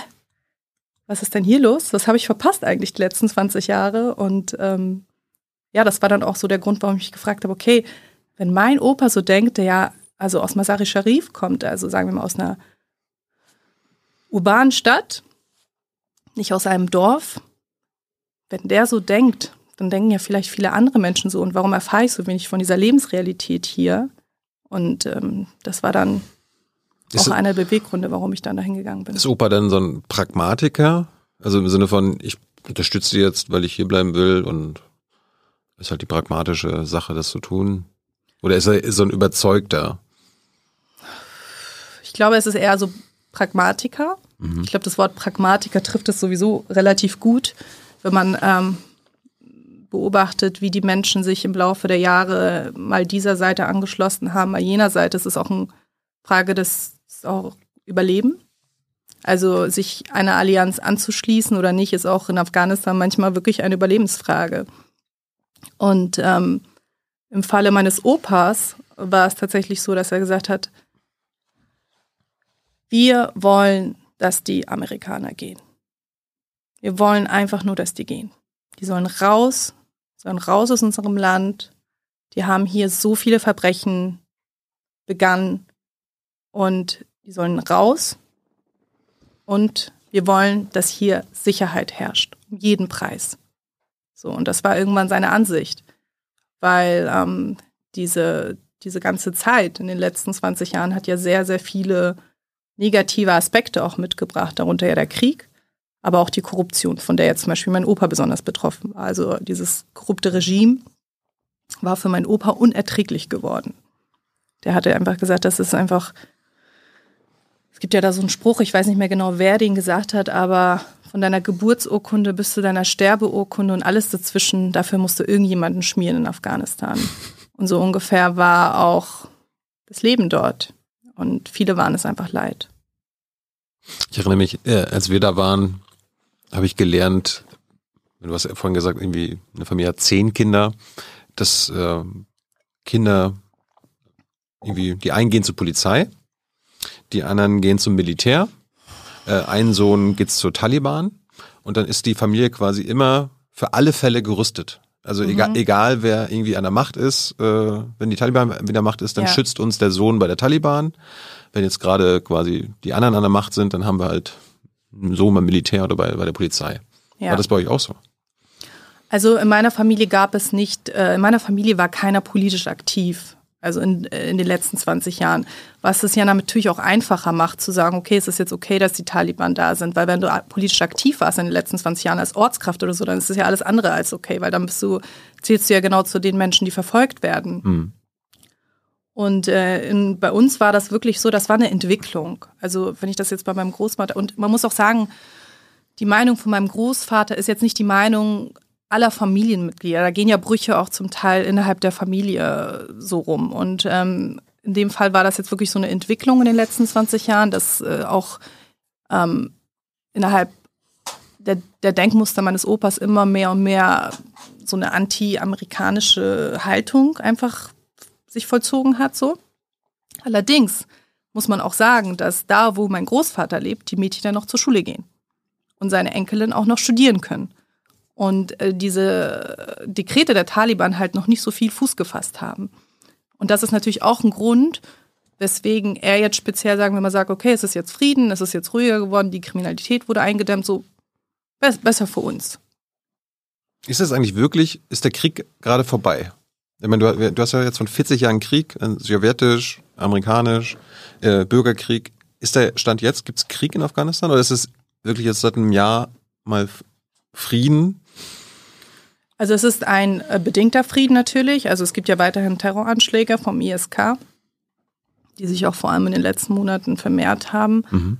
Ähm, aber verglichen zu dem, was vorher war, in den letzten 20 Jahren, in den letzten 40 Jahren, da konntest du halt zu jedem Zeitpunkt irgendwo in der Stadt durch einen Terroranschlag der Taliban sterben oder irgendwo auf dem Land durch einen Luftangriff der US- oder NATO-Streitkräfte. Das heißt, es war natürlich richtiger Krieg. Es gab halt äh, die US- und NATO-Streitkräfte, die gegen die Taliban gekämpft haben. das ist ja jetzt vorbei. Also die sind abgezogen, diese Partei gibt es nicht mehr. Es findet jetzt quasi nochmal ein, ähm, die, die, der ISK versucht quasi die Taliban vom Thron zu stürzen. Die sind aber relativ, sage ich mal, vergleichsweise schwach, aber werden auch immer wieder, können auch immer, können noch stärker werden. Mhm. Also es ist jetzt, sagen wir mal, eine relativ verglichen, also sagen wir mal immer, also immer im Verhältnis zu der afghanischen Geschichte ruhige Periode. Also, hast du erzählt, Opa, Opa finden die Taliban gar nicht schlecht. Hast du denn noch Menschen getroffen, die Angst vor den Taliban haben und die nicht unterstützen? Abseits der Aktivistinnen? Oder Ja. kann man mit denen nicht reden? Ähm, also ich glaube, wenn man in Afghanistan ist und sich auch ein bisschen auf dieses Land einlässt, einlassen bedeutet auch, dass man so ein bisschen Abstand nimmt von seinen eigenen Narrativen, die man da hat und äh, irgendwie diesen Perspektivwechsel auch mal zulässt, dann wirst du immer wieder hin und her geschleudert. Also ähm, es gab wirklich so Momente, wo ich mir gedacht habe, ja, ist ja vielleicht wirklich gar nicht so schlecht und muss man echt aufpassen, dass ich mich nicht einlullen lasse von diesen Taliban, die einen ständig zum Tee einladen wollen und einem erzählen, wie gut das alles hier ist. Und äh, viele Menschen, die einem sagen, ja, es ist jetzt sicher und der Krieg ist vorbei und die Korruption ist beendet und die Taliban führen das Regime streng, aber die äh, Afghanen brauchen es auch ein bisschen strenger so und ähm, dann, dann hörst du quasi diese diese Lebensrealität und im nächsten Moment triffst du dann Menschen, die sich nicht mal trauen, auch ohne, ein, ohne Kamera ihre Meinung zu sagen. Also die haben einfach große Angst davor, verfolgt zu werden oder ähm, ins Gefängnis zu kommen oder dass ihnen Schlimmeres passiert. Und natürlich ist es einfacher, Menschen zu finden, die dir sagen, die Taliban sind gut, weil das Regime ist jetzt an der Macht, aber ähm, auf Menschen zu treffen, die die, die nicht gut finden, das war schon natürlich viel, viel schwieriger, diese Menschen ausfindig zu machen. Und klar, die begegnen einem in Kabul überall. Also es ist wirklich ein, eine extreme Stadt-Land- Stadt-Land-Kluft in Afghanistan. In Kabul hast du das Gefühl, es ist schrecklich für die Menschen hier. Und äh, fährst du irgendwie eine Stunde weiter in die Provinz Wardak, dann denkst du, ja, es ist besser jetzt so. Und so wirst du halt ständig hin und her geschleudert in deinen eigenen Ansichten. Wird, wird Kabul eigentlich äh, in Deutschland heißt es ja immer so, oh, Berlin, wie die Berliner ticken, das ist ja so eine Bubble und das ist nicht Deutschland. Ist das in Afghanistan ähnlich, dass Afghanen sagen so, oh ja, Mariam, also, wenn du da in Kabul erlebst, das ist halt, das ist halt Kabul, das ist eine Bubble. Ähm, ich glaube, Kabul ist eine Bubble gewesen, vorher auch schon. Und ähm, es war halt eine Bubble, weil die, der ganze Fokus auch der Berichterstattung, auch als die Macht, Taliban Machtübernahme war, auch als wir diese schrecklichen Bilder gesehen haben am Flughafen, dieser ganze Fokus auch in den letzten 20 Jahren lag auf Kabul. Das hatte auch verschiedene Gründe. Also es war nicht so einfach, in anderen Provinzen zu berichten, weil dort Krieg herrschte. Das heißt, viele Provinzen, die wir jetzt zum Beispiel besucht haben, die konnten, die waren vorher überhaupt nicht, also es war überhaupt nicht möglich, die zu besuchen, gerade wenn du von den öffentlich-rechtlichen kommst. Also da ist ja sowieso sind ja die Maßgaben ein bisschen strenger, in Kriegsgebiete zu fahren. Und jetzt, ähm, Hm. also das ist, äh, das ist, das, das war, das, das gar, also der Fokus der Berichterstattung lag sehr, sehr stark auf Kabul. Und auch, das war auch 2021 so. Und äh, wir müssen aber bedenken, dass Kabul eine Blase ist, nämlich Kabul war die Base der pro-westlichen Regierung. Es war die Base der US- und NATO-Streitkräfte. Und es hat sich um diese Base eine eigene Mittelschicht gebildet. Von Menschen, die quasi als Ortskräfte gearbeitet haben, die politisch aktiv waren. Kabul war ist ein sehr, sehr, sehr spezieller Ort in Afghanistan geworden, der überhaupt nicht repräsentativ ist für die anderen äh, Städte und Provinzen in Afghanistan. Und die, die Green Zone innerhalb von Kabul war ja auch nochmal eine Bubble in der Bubble. Genau. Ja, also es ist, es So, ich, ich sag mal diplomatisches Viertel. Ja. ja. Und ich glaube, dass, äh, das, das, das hatte ich auch nicht so auf dem Schirm. Und ähm, das hat sich so ein bisschen bei dieser Reise auch herausgestellt. Und auch 2021, als natürlich diese schrecklichen Bilder kamen und sich äh, die ganze Welt auch kurz wieder für Afghanistan interessiert hat. Aber dann habe ich dann von meiner Familie gehört, es ist ja ganz ruhig hier bei uns. Und das, das hat irgendwie alles nicht zusammengepasst. Und ich habe mich natürlich auch gefragt, warum höre ich so wenig von dieser Perspektive hier in Deutschland? Ich erinnere mich gerade irgendwie an, an, an die, eine Green Zone. Äh, du bist dann da so du, von Fahrern, wenn du deine Kontakte hattest, hingefahren, kommst dann da durch die ganzen Schleusen und dann denkst du, du bist, du bist im Westen. Also Ja. dann, dann da, da werden Partys gefeiert und Alkohol getrunken, als ob du jetzt irgendwie in Berlin bist. Hm. Ja, Aber gibt's die Green, gibt's die Green Zone jetzt noch? Nee, ne? nee, ich glaube nicht, dass es die noch gibt. Also Partys und Alkohol, glaube ich, gibt es ja auch erstmal nicht mehr so. Ähm, nee, ich glaube, also ich, ich kenne ja das Afghanistan vor den Taliban überhaupt nicht. Also ich weiß Stimmt. überhaupt nicht, wie das Afghanistan vorher war. Ich kann es mir überhaupt nicht vorstellen, wie es vorher war. Deswegen ist das für mich, für mich gibt es ja auch erst Afghanistan seit der Taliban. Also ich war ja zum ersten Mal da in Afghanistan überhaupt, deswegen weiß ich gar nicht. Wenn du sagst, die, wenn du sagst, die Taliban waren sehr zuvorkommend, haben die euch dann auch irgendwie so Interviewpartner oder Partnerinnen mal angeboten? So, hallo, Steuerung F. Äh, also wir hätten da noch jemanden, mit dem ihr reden könnt. Das, dazu sind die Stringer ja auch meistens da, dass die Mhm. das vielleicht ein bisschen filtern. Ähm, nee, das hatten wir tatsächlich nicht so, muss ich sagen. Und ähm, man, muss ja, man muss ja eine Sache sagen. Also als wir nach Afghanistan gekommen sind, war meine aller, allererste Begegnung mit einem Taliban, das war der Sprecher des Außenministeriums. Und das war so ein ganz, ganz junger Talib. Und ähm, interessanterweise kam der selber aus der Diaspora aus Neuseeland und hatte sich quasi in diesen 20 Jahren den Taliban angeschlossen als Widerstandskämpfer. Ich meine, man kennt ja diese, diese Hm. Geschichten auch von Leuten aus dem Ausland, die sich dem IS anschließen. Bei den Taliban haben wir das wahrscheinlich nicht so mitbekommen, aber anscheinend gab es da auch wenige, die sich aus dem Ausland quasi den Taliban angeschlossen haben. Und das war so ein Typ, der war super eloquent, der sprach perfektes Englisch, der sprach besser Englisch als ich. Und den habe ich dann gefragt, und den musst du ja irgendwie überzeugen, dass du diese Drehgenehmigung bekommst. So, und was, was sagst du da am besten? Also was sagst du da, wenn du jetzt irgendwie den auf deine Seite ziehen willst, damit du halt hier dich bewegen kannst, frei mit dieser Drehgenehmigung. Die brauchte man halt dort. Dann habe ich halt gedacht, okay, wenn ich jetzt sage, das und das und das, dann wird das funktionieren. Dann habe ich gesagt, ja, wir sind jetzt hier, um über Afghanistan zu berichten, damit die Welt Afghanistan nicht vergisst. Hm. Und ähm, ich wusste ja, die Taliban wollen ja eigentlich noch Anerkennung. Oder Man muss ja irgendwas in deren Sinne sagen. So. Und dann hat er mich so angeguckt, hat nur so die Augen gedreht und meinte, wir wollen, dass ihr uns vergisst. Kommt bitte nicht mehr her. Also es ist auch ein bisschen so ein Trugschluss gewesen, dass die Taliban wollen, alle wollen, dass wir jetzt alle herkommen und wir uns irgendwie hofieren. Die, die haben es getan, weil sie es tun mussten. Das heißt, die haben uns hofiert, weil wir eben da waren und weil sie versucht haben, ein gutes Bild abzugeben. Aber sie haben sich nicht gerne unseren Fragen gestellt. Sie haben keine Lust gehabt auf diese kritischen Runden. Und sie haben es gemacht, weil sie es tun mussten, weil sie auch einfach wie die meisten Pashtun sehr gastfreundlich sind. Das ist einfach ein Teil der Kultur. Und deswegen haben sie es über sich ergehen lassen. Aber es war nicht dieses, hey, kommt her, kommt, wir, wir wollen euch ja zeigen, wie, wie toll das alles bei uns läuft und so. Nee, die waren eher so, macht eure Fragen und geht wieder. Weil klar, die wollen eigentlich eher aus dem Blickfeld der Öffentlichkeit geraten, um ja weiterhin dort ihr Unwesen treiben zu können. Gab es irgendwelche No-Go-Fragen, die du irgendwie im Laufe der Zeit, wie lange warst du insgesamt da? So ungefähr drei Wochen. Gab es irgendwelche Fragen, wo du gemerkt hast, also die darf ich jetzt nicht stellen? Hm. Es ist ja immer, sag ich mal, so ein bisschen so ein, äh, so ein Sparring. Also du, du gehst halt da rein und guckst, okay, wie weit kann ich jetzt gehen? Und das ist ja von Person zu Person sehr unterschiedlich.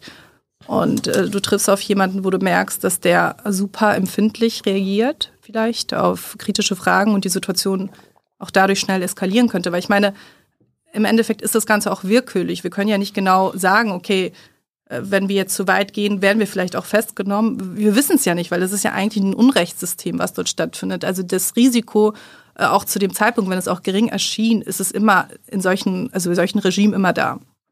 Also du testest ein bisschen so, wie weit kannst du bei der Person gehen. Und ähm, von Person zu Person war das ganz unterschiedlich. Also ich habe es mir rausgenommen, meine Fragen zu stellen. Und ähm, manchmal auch, äh,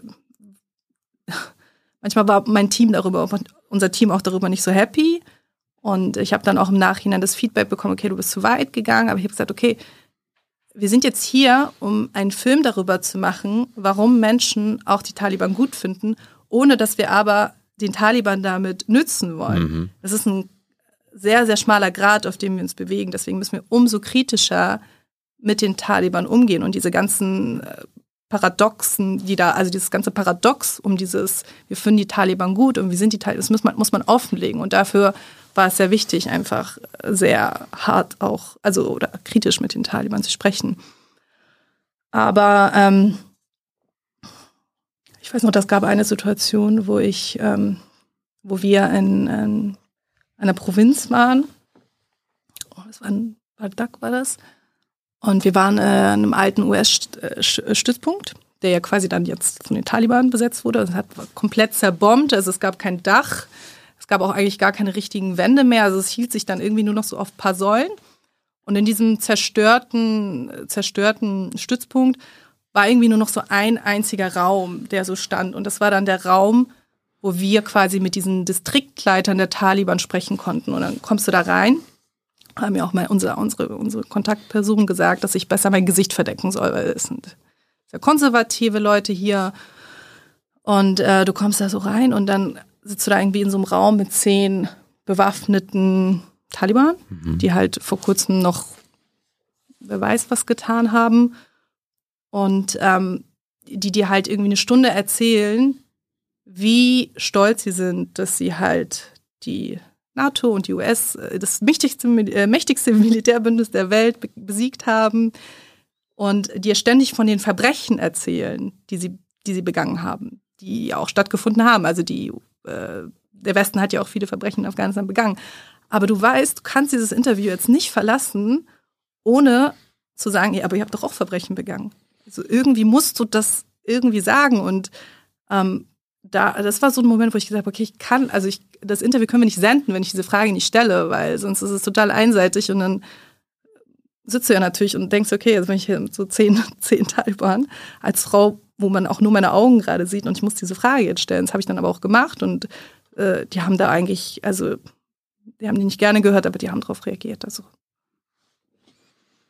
was, was hättest du gemacht, wenn du festgenommen worden wärst oder so? Also ich meine, es gab ja keine deutsche Botschaft mehr in Afghanistan, die dir irgendwie hätte helfen können.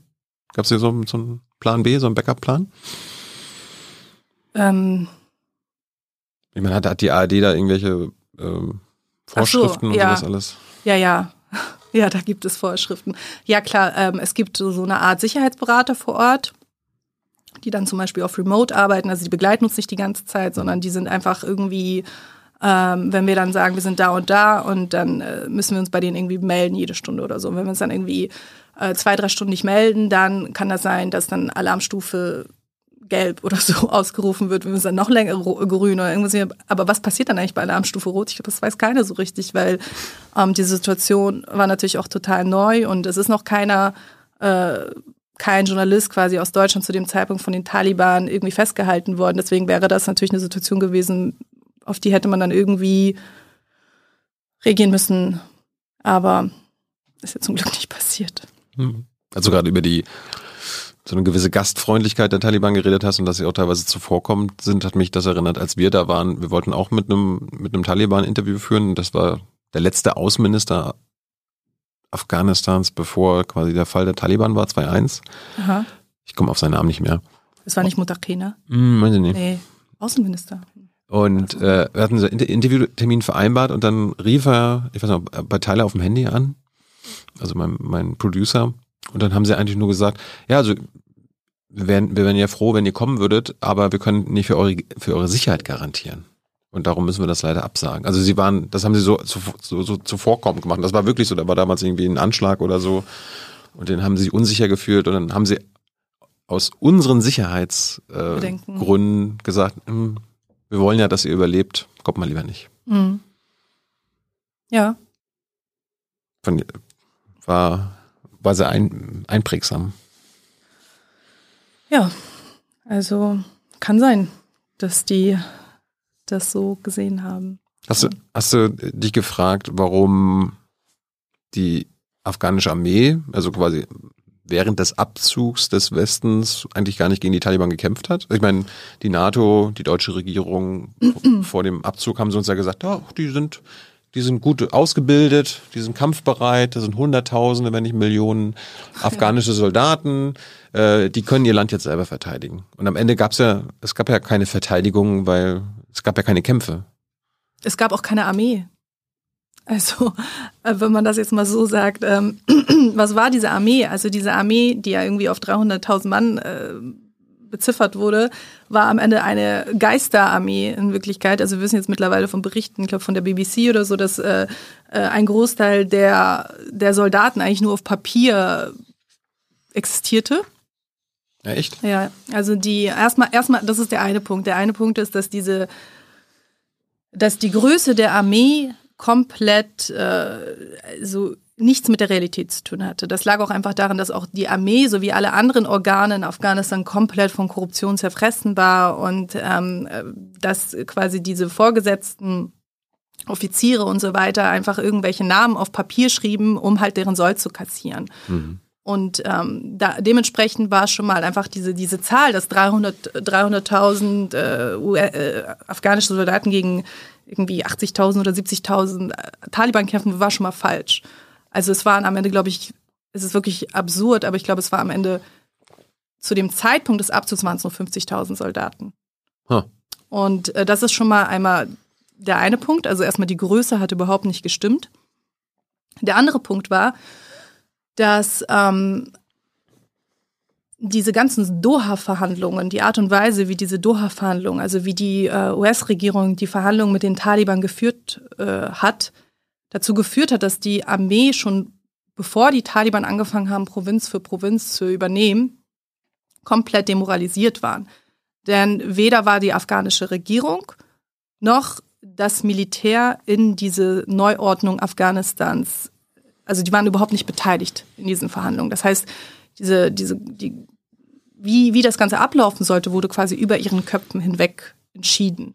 Also die Doha-Verhandlungen einfach, das war ja, das war, war ja quasi die Verhandlungen, die Trump initi initiiert hatte, um mit den Taliban irgendein Abkommen zu finden, weil er wollte einfach raus aus Afghanistan. Mhm.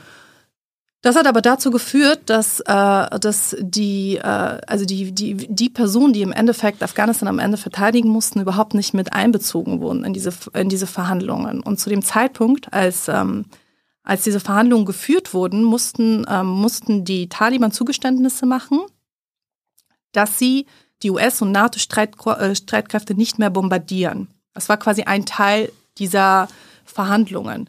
Was aber passiert ist, ist, dass sie weiterhin die afghanischen Streitkräfte bombardiert haben. Also quasi die, die, äh, die Kämpfe zwischen Taliban und ähm, dem Westen haben abgenommen, aber die Kämpfe zwischen Taliban und den afghanischen Streitkräften haben zugenommen. Denn es gab da irgendwie so eine Parallelwelt. Die waren ja überhaupt nicht integriert in diese ganzen Verhandlungen. Mit denen konnte man machen, was man wollte. Aber das war ja fucking unsolidarisch dann von uns. Also quasi, wir haben ja die aufgebaut und das waren ja quasi unsere militärischen Freunde, die wir da ausgebildet haben und dann. Ja, es war unsolidarisch, aber es war auch im Endeffekt genau das, was die ganzen Afghanen 20 Jahre lang gesagt haben, nämlich das waren nur Marionetten. Hm. So. Und so geht man eben mit Marionetten um. Man benutzt sie, wann man sie braucht, und wenn man sie nicht mehr braucht, schmeißt man sie weg. Also sie wurden wirklich komplett unmündig gemacht in diesen Verhandlungen. Das waren unsere Marionetten. Bitte? Das waren unsere Marionetten. Marionetten des Westens. Also viele ja. Afghanen haben einfach gesagt, äh, wir akzeptieren diese Regierung auch unter anderem nicht, weil das sind einfach nur Marionetten des Westens. Die haben überhaupt nichts zu sagen, die haben überhaupt nichts zu melden und sie verfolgen nicht unsere Interessen, sondern sie verfolgen die Interessen des Westens. Und mit Westen meine ich jetzt einfach mal allgemein USA und äh, mhm. NATO.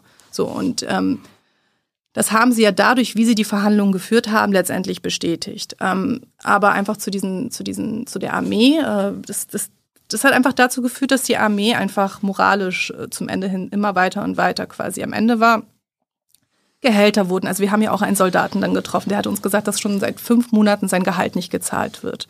So solche Geschichten. Also fünf Monate schon vor der Machtübernahme bekam er schon kein Gehalt. So und ähm, die Taliban haben ja selber auch schon in einer Mischung aus Bestechung, Überreden, Zusichern auch von Sicherheiten, also zu sagen, okay, wenn du desertierst oder wenn du nicht gegen uns kämpfst, dann ähm, hier kriegst du ein Papier, kannst du mit nach Hause gehen und wir sichern dir zu, dass wir euch nichts tun. Hm. So, und äh, ich glaube, also ich schon zwei Jahre vor der Machtübernahme hatten kontrollierten die oder drei Jahre vor der Machtübernahme kontrollierten die Taliban schon ein Drittel des Landes. Mhm. Das heißt, ähm, viele hatten sich auch irgendwo damit abgefunden, dass das passiert und dass, dass die Taliban dieses Land übernehmen werden. Und wofür sollen wir kämpfen? Für diese Regierung, die durch und durch korrupt ist?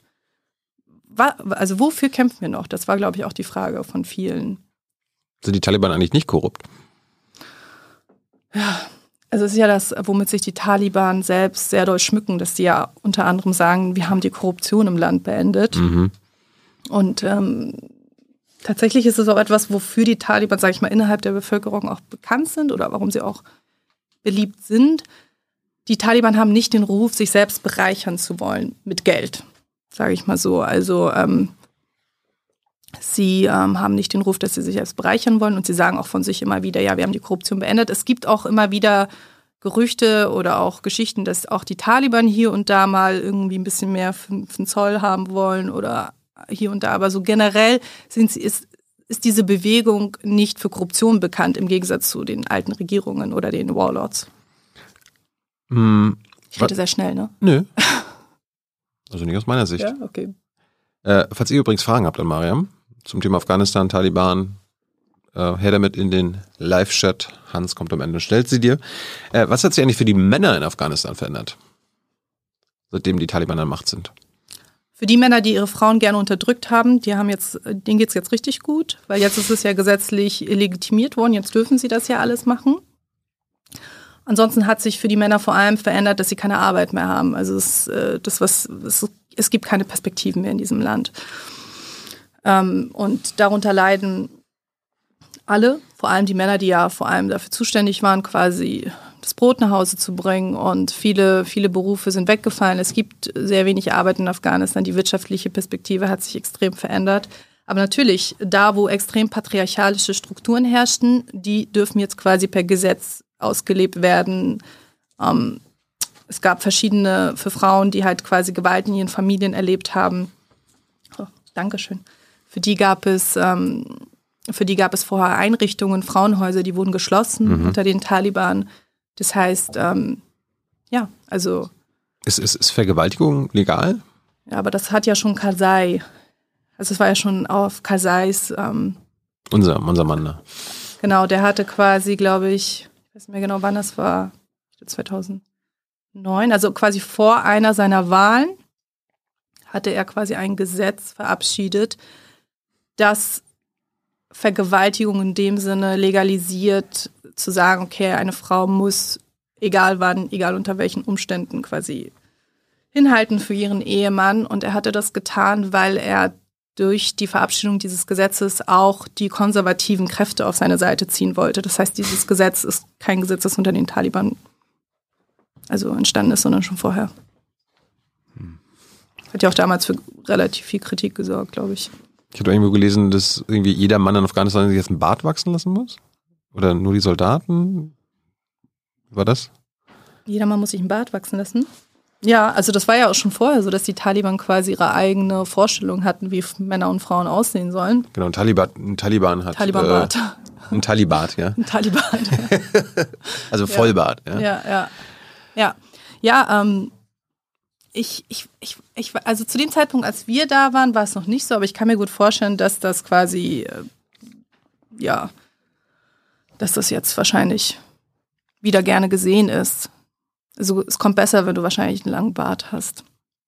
Ähm, Aber mit den Männern sind sie, glaube ich, generell nicht so streng wie mit den Frauen. Besonders nicht mit den Pashtunen. warum? Ja, es ist, wird auch immer so ein bisschen unter der Hand gesagt, weil die Taliban sind ja zum größten Teil Pashtun. Also Pashtun ist ja eine der vielen ethnischen Gruppen, die es in Afghanistan gibt. Also es wird gesagt, das ist die größte ethnische Gruppe, aber es ist irgendwie nicht so ganz klar, weil es gab schon lange keine Völkerzählung in Afghanistan. Also sagen wir mal, es ist aber die Gruppe, die Afghanistan in den letzten 200 Jahren immer wieder, also quasi vor allem beherrscht hat. Also so Karzai gehörte den Pashtunen an und ähm, Rani und die Taliban sind auch größtenteils Pashtun. Sie sprechen Pashtu. Das ist einfach eine andere Sprache. Ich verstehe Pashtu zum Beispiel nicht, obwohl ich Dari spreche. Und wenn du ein bisschen Pashtu sprichst, wenn du selber Pashtune bist, dann geht bei dir alles ein bisschen schneller. Also das hat auch mein, mein Opa gesagt. Ähm, Gab es irgendwelche, ich nenne es jetzt mal Säuberungen seit der Machtübernahme? Also dass bestimmte Gruppen entweder getötet wurden, entfernt wurden oder Ja, also jetzt neben Frauen natürlich. neben Frauen, ja. Also ja, die Frauen wurden entfernt, auf jeden Fall. Die Frauen wurden auf jeden Fall aus der Gesellschaft entfernt. Was passiert ist, ist ja so, dass es ja die Taliban, die haben ja quasi, es gibt ja noch eine Widerstandsgruppe, Das ist äh, im Panjshir-Tal. Also gibt es quasi noch so eine Gegenbewegung gegen die Taliban. Also Teile aus dieser Gruppe gehörten auch damals der Nordallianz an. Die Nordallianz war quasi, waren quasi unsere Verbündeten damals gegen die Taliban. Mhm. Und Teile dieser Gruppe haben sich quasi, ähm, die gab es schon immer und die haben sich jetzt quasi nach der Taliban-Machtübernahme nochmal neu formatiert. Einer davon, also der Führer oder zumindest der symbolische Führer, ist Ahmad Massoud. Und Ahmad Massoud ist der Sohn von Ahmad Shah Massoud. Ahmad Shah Massoud ist dieser legendäre Warlord, der auch besonders im Westen oder auch in Frankreich, weil er sprach perfekt Französisch, der wurde so super zum Helden stilisiert. Und diese Panjshir-Bewegung kämpft quasi noch im Panjshir-Tal. Also das Panjshir-Tal ist noch nicht äh, komplett übernommen worden von den Taliban gegen die Taliban. Und vor kurzem gab es einen Bericht, dass die Taliban sehr, sehr viele Kämpfer festgenommen und ohne Verfahren hingerichtet haben. Also, ja. Wie informierst du dich, wenn du jetzt hier in Deutschland bist, wieder über Afghanistan? Also hast du gute Nachrichtenseiten, denen man trauen kann? Also ähm, ich informiere mich natürlich ja auch über soziale Netzwerke. Also ich folge auch vielen ähm, Afghanen, entweder aus der Diaspora oder auch die selber noch sehr gute Kontakte haben vor Ort, die posten und soziale Netzwerke sind da natürlich eine große Hilfe. Das ist ja auch noch die Stimme so der Menschen, die quasi hier irgendwie noch ankommen zwischen diesem restriktiven System, das da herrscht. Ich folge auch Tolo News und so weiter, aber ich weiß jetzt nicht ganz genau, äh, wie, wie frei die noch arbeiten können dort. Also ich glaube, dass die konventionellen Medien, also in Afghanistan, es sehr, sehr schwierig haben, kritisch zu berichten. Und generell kommt hier natürlich nicht mehr so viel an. Also man muss schon ein bisschen suchen, bis man wieder neue Meldungen zu den Taliban findet. Es ploppt da mal wieder irgendwie was auf, wenn die ein neues Dekret erlassen haben oder ein neues Verbot erlassen haben. Aber dann hört man auch nicht mehr wirklich was von denen. Wir haben, wir haben, wie hat eigentlich die AD reagiert dazu gesagt, dass ich will nach Afghanistan? War er so, oh, warum denn das? Oder? Ja, ja, so ein bisschen. Wirklich? Ja, ja. Also, also die ARD ist das eine. Also meine Redaktion hat mich natürlich total unterstützt auch. Also hat uns auch unterstützt. Ich bin nicht allein nach Afghanistan gefahren. Es ist ja alles in einem Team entstanden. Und am Anfang war es so, auf keinen Fall. So, äh, auf keinen Fall Afghanistan und wir wissen ja überhaupt nicht, was da los ist. Und Wer so ein bisschen die Strukturen der ARD kennt, weiß ja auch, dass es immer so eine Handvoll Leute gibt, die halt ähm, irgendwie das Monopol der Auslandsberichterstattung haben. Mhm. Und selbst die hatten es sehr schwer, zu dem Zeitpunkt nach Afghanistan zu fahren. Und ich bin ja eigentlich keine Kriegs- oder Kriegsreporterin. Ich habe zwar so eine Ausbildung gemacht als Kriegs- und Krisenreporterin. Ohne die kannst du auch überhaupt nicht fahren von der ARD aus. Aber ähm, ich bin jetzt nicht so irgendwie erfahren in solchen Ländern. So. Und deswegen war das schon, mussten wir uns schon durchsetzen das zu machen. Es war, waren auch sehr hartnäckig und haben versucht, gegen diese Strukturen auch anzugehen und zu sagen, es ist sehr, sehr wichtig, dass halt auch neue Perspektiven ähm, in dieser öffentlich-rechtlichen Berichterstattung Raum bekommen. Weil wir haben ja auch gesehen, dass genau diese verengte Berichterstattung aus dem Ausland auch dazu führt, dass wir eben diese falsche Vorstellung haben von dem, was da, was da los ist. Und ich glaube, wir hatten es ganz gut, dass wir halt den Support aus unserer Redaktion hatten und die haben es das ein bisschen auch durchgeboxt, dass wir dann gefahren sind. Warum bist du eigentlich Journalistin geworden? Gott, warum bin ich Journalistin geworden? Ja, war so das weiß ich auch. In, in deiner Kindheit schon, Mama, ich werde nee. jetzt irgendwann Journalistin? Nee, gar nicht. Also ich gehörte auch überhaupt nicht zu den Leuten, die irgendwie ähm, äh, Schülerzeitung oder sowas gemacht haben. Nee, nee? nee, gar nicht. Also ich gehörte nicht zu den Leuten, die gesagt haben, ich will unbedingt Journalistin werden, weil für mich war das auch gar kein richtiger Beruf. Äh, also ich komme ja aus einer Familie, so sagen wir mal, also meine Eltern sind geflüchtet. Die hatten ganz klare Vorstellungen, was sind richtige Berufe, was sind gute Berufe, was sind schlechte Berufe. Ah, ja. So, ähm, so du musst was, du musst was ordentliches studieren, Arzt, irgendwas, was du immer machen kannst. Wenn hier ein Krieg ausbricht, dann braucht man auch Ärzte. Also ganz pragmatische Vorstellungen von Berufen. Mhm. Ich glaube, äh, damit bin ich auch aufgewachsen, so ein bisschen mit dieser Vorstellung von, ein Beruf, der muss überall zu jeder Zeit auf der Welt funktionieren. Journalismus? Oh. Ja, der muss vor allem ein stabiles Einkommen so. sichern. Okay. Genau. Und ähm, aber du hast es nicht gemacht nach dem Abi? Äh, doch, ich habe es versucht. Ach so. Ich habe es versucht. Ich habe sogar Jura studiert. Ich habe mehrere Sachen studiert. Ich weiß gar nicht, wie viele Sachen, weil bei dem einen bin ich mir gar nicht sicher, ob es überhaupt ein Studiengang war. ähm, aber ich habe auf jeden Fall, ich habe es versucht. Also ich habe versucht, irgendwie diese diese, diese Dogmen auch quasi zu erfüllen, also diese Vorstellung zu erfüllen, aber es hat nicht funktioniert. Also ich habe einfach gemerkt, dass das, das bin ich nicht. Hast du nicht ich hasse durchgezogen? studieren. Hast nicht durchgezogen. Nein, ich habe es nicht. Ich habe es gehasst. Also ich konnte nicht studieren. Das war für mich einfach nur schrecklich. Ich habe nur gelitten und ähm, ich habe dann irgendwann für mich selber entschieden, okay, ich muss mich einfach damit abfinden, dass ich das einfach nicht kann. Was hast du denn alles probiert? Jura? Jura, Psychologie. Und dann habe ich noch irgendwas studiert. Äh, Das war ganz am Anfang, das habe ich studiert, weil meine beste Freundin hat das studiert. Und dann wollte ich einfach mit ihr zusammen studieren. Aber ich weiß nicht mehr genau was. Ich glaube, es war irgendwas mit BWL oder sowas. Aber ich bin bis heute nicht sicher, ob es überhaupt ein äh, Studiengang war. Das habe ich auch kurz studiert, aber nicht lange. Und ja, so ungefähr. Äh, es war ein bisschen chaotisch und anarchisch. Und die Eltern haben immer gemeckert, dass keine Medizin dabei ist oder so. Ja, ja, zum Glück macht das jetzt mein Bruder. Also der hat auf Mhm. jeden Fall diese Bürde auf sich genommen. Aber ich habe mich dann irgendwann, bin ich dann, ich, ich, ich war auch so ein Mensch. Ich habe mich irgendwie für alles ein bisschen interessiert. Ich konnte auch alles ein bisschen, aber auch nicht so richtig. Und ähm, ich wusste nicht so richtig, konnte auch nicht so richtig, aber ich wollte irgendwie alles machen. Ich wusste aber zu dem Zeitpunkt, das ist eigentlich eine ganz gute Voraussetzung, um Journalist zu werden, wenn du dich für viele Sachen interessierst, aber vielleicht nicht so richtig gut kannst. Und ähm, so, und für mich war es sehr wichtig, außerhalb von diesen normalen Strukturen zu arbeiten, die man so kennt, dieses 9 to 5 und es gibt hierarchische Ebenen und so weiter. Und ich bin dann irgendwie über sehr, sehr viele Umwege in meinem Leben zu einem Volontariat gekommen. Und Beim NDR. ja, habe dann tatsächlich einen Platz bekommen. Also bis heute weiß ich nicht wie, aber. Weißt du nicht wie? Das Ja. wäre ja sehr interessant, ne? Ja, ja, also ja, Hey Leute, politischer Journalismus muss nicht kommerziell oder öffentlich-rechtlich sein. Podcasts müssen nicht durch grässliche Werbung finanziert sein. Jung Naiv ist der beste Beweis dafür. Damit das so bleibt, unterstützt uns einfach finanziell. Danke vorab und jetzt geht's weiter. Und das war dann dein Traumberuf? Hast du das schnell gemerkt? Ich glaube, es war dann auch der Zeitpunkt, dass es keinen Plan B mehr gab. Also ich musste natürlich jetzt irgendwas durchziehen, weil ich hatte schon ein Alter erreicht, wo man nicht nochmal was von vorne anfangen kann. Und ähm, ich muss aber wirklich sagen, als ich es angefangen habe, also ich habe auch dieses Volontariat im Gegensatz zu den meisten eigentlich als Quereinsteiger gemacht. Also die meisten, die so ein Volontariat anfangen, haben schon studiert oder die haben schon tausende Praktika gemacht. und- Journalistenschule und sowas. Genau, manche haben auch schon Journalistenschulen hinter sich gehabt und das hatte ich alles nicht und deswegen war es für mich natürlich äh, komplett ins, also ich bin komplett ins kalte Wasser äh, gefallen und ähm, habe aber dann auf jeden Fall ist dann mein Ehrgeiz geweckt worden. Aber kann ja auch einen Vorteil bedeuten, wenn du halt nicht aus diesem Ausbildungssystem kommst, hat ja viele Probleme. Ich meine, gibt's ja jetzt immer noch, dass viele dort an die Journalistenschulen gehen und dann halt den, den Journalismus von aus dem 20. Jahrhundert immer noch erlernen. Nicht jetzt. Mhm. Also habe ich mir das Gefühl, dass sie jetzt nicht noch nicht im 21. Jahrhundert angekommen sind. Machen natürlich auch Social Media und das muss alles wichtig sein, aber so die, das Handwerk liegt immer noch auf dem, auf dem alten ähm, analogen Journalismus. Was es, ja, was es ja Mhm. nicht sein muss. Äh, hattest du Vorteile als Quereinsteigerin?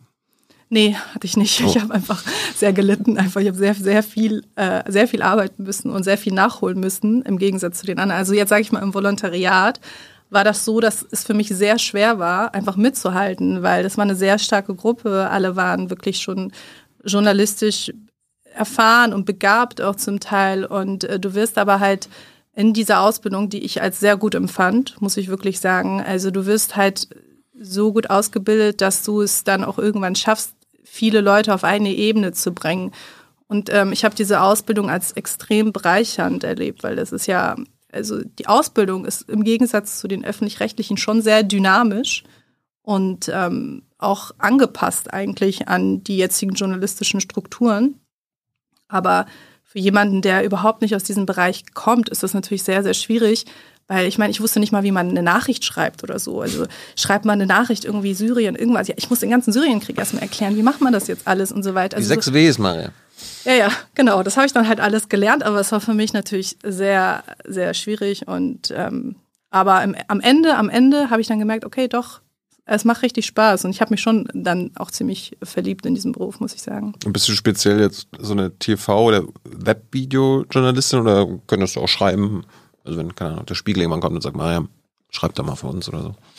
Oder mach Äh, doch mal Radio.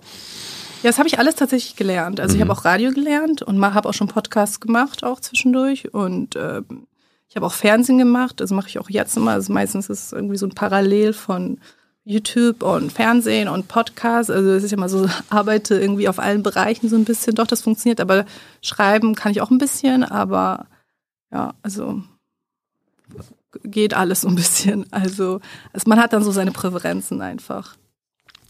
Zurück zu Afghanistan, deine Recherche. Du hast ja schon ein paar Mal die Wirtschaft in Afghanistan angesprochen. Ja. Hm. Woraus besteht denn die Wirtschaft in Afghanistan? Aus Opium.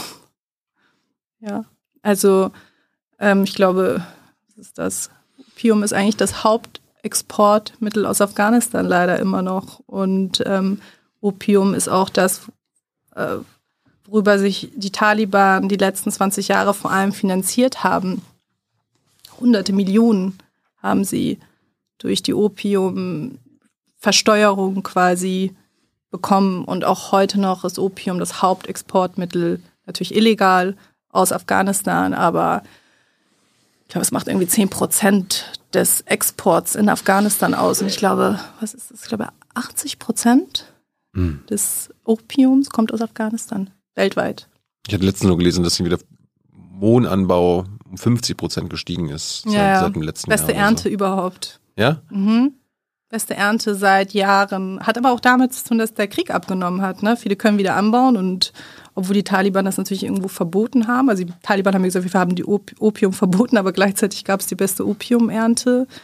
Und ähm, ja, also ich, ich führe es jetzt mal darauf zurück, dass, dass das damit zu tun hat, dass wahrscheinlich noch mehr Bauern jetzt äh, ernten können, weil natürlich auch erstmal die Regierung an der Macht ist, die diese Opiumernten vor allem unterstützt hat. Und weil auch weniger Krieg geführt wird. Also viele Durchgangsstraßen, Durchgangsstraßen äh, sind jetzt frei. Die Exportwege sind offener geworden. Mhm. Ja.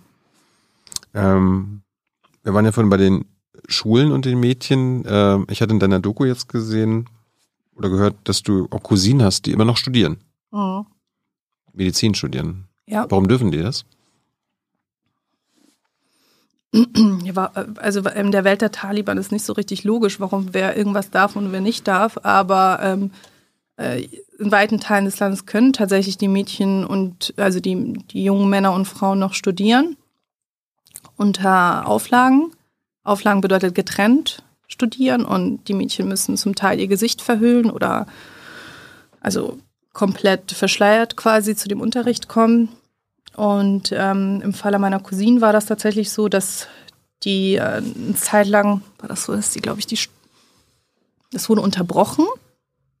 Also es wurde unterbrochen, bis die Taliban irgendwie ihre Regelungen finden konnten. Wie machen wir das jetzt, dass die, dass die irgendwie alle, alle zusammen studieren können? Und dann haben die halt den Unterricht geteilt. Also sie haben den geteilt, nämlich, also vorher haben die zusammen studiert und dann waren es Jungs getrennt und Mädchen getrennt. Das führt aber dazu, man hat dieselbe Zahl an Unterrichtsstunden, aber für zwei verschiedene Geschlechter. Das heißt, die Studenten haben halb so viel Unterrichtszeit wie vorher, weil es halt ähm, ja gespalten wurde. So, das heißt, die Mädchen sind zum Teil, also nicht die Mädchen, sondern Mädchen und Jungen sind zum Teil nur noch drei Stunden in der Uni am Tag und den Rest müssen sie zu Hause machen. Aber warum lassen sie die Mädchen noch Medizin studieren? Ja, Deine Cousine? ähm, Mediziner braucht man ja, Ärztinnen braucht man ja. Ich Wir könnten ja auch Männer verpflichten. Hier, studi ja, aber wer soll, studiert denn das die, wer jetzt. soll denn die Frauen, äh, die, die Frauen der Taliban versorgen? Können nicht die Männer machen? Nee? Nee, natürlich nicht. Das können ja nur noch Frauen machen. Frauen dürfen Frauen versorgen. Wie? Ja. Wie, wenn eine Frau ins Krankenhaus muss, dann muss eine Frau sie behandeln? Also so, sage ich mal, ist, ist, ist die Regel der Taliban. Hä? Ja. Das ist, so ist das halt mit den Talibans, als Geschlechter getrennt. Auch wenn du einen Notfall hast. So halt eine Frau führen, die das schnell macht. Gott, oh Gott. Ist Ja. das, äh, wie, wie ist das, äh, aber haben die alle nur eine Frau, also wenn die, wenn die verheiratet sind, oder ist das auch so viel ehemäßig? Die, die Taliban, Ja, kommt drauf an, wie viel Geld die haben. Die meisten können sich gar nicht mal eine einzige Frau leisten. Also die Taliban, die halt, sage ich mal, als Soldaten ganz unten stehen Mhm. in der Hierarchie, die äh, haben zum Teil selber auch ganz lange keinen Lohn bekommen, ja kein Geld. Und die Taliban, die natürlich weiter oben sind, die Minister und so, die haben mehrere Frauen. Ich hatte auch ein ganz interessantes Gespräch mit, äh, mit, mit unserem Kameramann, der selber quasi erstmal flüchten wollte, als die Taliban an die Macht gekommen sind. und äh, später sich doch entschieden hat zu bleiben. Er selber gehört der ethnischen Gruppe der Hazara an und die Hazara wurden sehr lange verfolgt von den Taliban. Natürlich sind dann erstmal die ganzen Bilder aus den 90er Jahren bei ihm auch hochgekommen. Und der hat gesagt, äh, dass, dass der hat ja auch natürlich ganz, ganz viel auch mit Taliban gesprochen, weil er filmte auch. Der, also der begleitet auch Journalisten, der hat gesagt, ja, also die Taliban, wenn die jemand verändern können, dann ihre, ihre Kabuler Frauen. Weil viele der Minister, die halt nach Kabul gezogen sind, quasi in, das, in den Präsidentenpalast, die haben sich dann halt noch, by the way, so eine Kabuler Frau geholt. Und die sind, die ticken ja natürlich ganz, ganz anders als ihre Frauen in den Provinzen. Mhm. Und ähm, das schien schon so einen gewissen Einfluss auf einige zu haben. Das hat er jetzt natürlich so interpretiert, aber die haben dann auf jeden Fall mehrere Frauen. Ähm, das ist ja eine Frage des Wohlstands, wie viele Frauen du hast. Tja. Gibt es noch Zeitung und äh, Internetzugang? Ja, gibt es. Also wurde jetzt nicht eingeschränkt? Mm, nee, also es gibt noch Zeitung und Internetzugang auf jeden Fall. Es gibt ja auch noch eine gewisse Presse. Viele haben aber auch zugemacht was aber auch mit der wirtschaftlichen Situation zu tun hat, aber es wurde schon eingeschränkt auf jeden Fall. Also nicht der Internetzugang per se, sondern die Pressefreiheit wurde natürlich sehr stark eingeschränkt unter den Taliban. Das führt mich dazu, ähm, gab es irgendwas, was, wo du dir gewünscht hättest, das wäre in deiner Doku gelandet, was aber entweder das durfte nicht gefilmt werden oder das konntet ihr nicht filmen? Ja, also es, es gab tatsächlich etwas, da waren wir alle ein bisschen traurig, dass das so dass wir das nicht mit reingebracht haben. Das war tatsächlich viel mehr von der Schönheit Afghanistans zu zeigen und ähm, eben nicht nur die traurigen Geschichten zu zeigen und ähm, die Verzweiflung, sondern auch das Land per se ist ja wunderschön und ähm, trotz der kriegerischen Vergangenheit und trotz dessen, dass jetzt diese Gruppe halt an der Macht ist. Aber es gibt einen Alltag in Afghanistan also das ist uns vielleicht gar nicht so bewusst, wenn wir auf diese Länder blicken. Und ähm, es gibt Märkte, Menschen gehen zum Teil noch zur Arbeit, Menschen feiern noch Hochzeiten in Afghanistan. Also mhm. es gibt auch diese Seite im Land, die natürlich immer ein bisschen untergeht, weil auch wir fokussieren uns natürlich erstmal auf die Probleme in unserem Film. Wir fokussieren uns ja erstmal zu zeigen, okay, was ist schiefgelaufen oder warum sind die Menschen pro Taliban, warum sind sie anti-westlich, wie auch immer. Und in dem bewegst du dich halt ganz schnell wieder in so einer Darstellung, die halt nicht alle Menschen repräsentiert. So. Und ich hätte gerne schon mehr von den normalen Alltag mit in die Doku einfließen lassen. Gab es irgendwelche Sachen, die ihr vielleicht gefilmt habt, wo dann im Nachhinein es Ärger gab und ey, das löscht ihr jetzt mal? Also bei uns war, wir sind in Kabul so mit dem Taxi gefahren und ich war so doof und hab mit mit dem Handy so die Straße gefilmt. Auf einmal, ohne dass es gesehen hatte, gab es so, so einen Militär-Checkpoint. Mhm. Und wir wurden sofort angehalten. Ich wurde rausgebeten. Äh, ja. Tyler musste im Auto bleiben, wusste nicht, was passiert. Und dann wurde ich mitgenommen in diesen, äh, in diesen Checkpoint. Ja. Wurde vom Afghanen übergeben an einen CIA-Typen. Und der hat ein Gespräch mit mir geführt. Aber ich durfte dann Du durftest gehen. Ich durfte dann wieder gehen, musste, leben. musste vor ihnen das Handy, äh, also äh, die Fotos löschen und so weiter und dann kam ich raus. Aber da war ich, ich habe Angst um mein Leben gehabt, weil ich nicht mhm. wusste, was passiert. Wie war es bei dir? Äh, wir hatten eine so eine Situation, wo wir etwas löschen mussten. Das war auch tatsächlich in einem, in einem Checkpoint. Und ähm, das ist ja auch so eine Sache bei den Taliban, dass du ja nie so genau weißt, auf wen du triffst. Das heißt, ähm, die Politik der Taliban unterscheidet sich äh, nicht nur von Minister zu Minister oder von Fraktion zu Fraktion, sondern manchmal von Checkpoint zu Checkpoint. Das heißt, du bist an einem Checkpoint und ähm, kommst einfach ganz einfach durch und dann kommst du an den falschen Checkpoint und dann wirst du erstmal angehalten, dann heißt es, verdeckt dein Gesicht und was hast du hier gefilmt, löschen.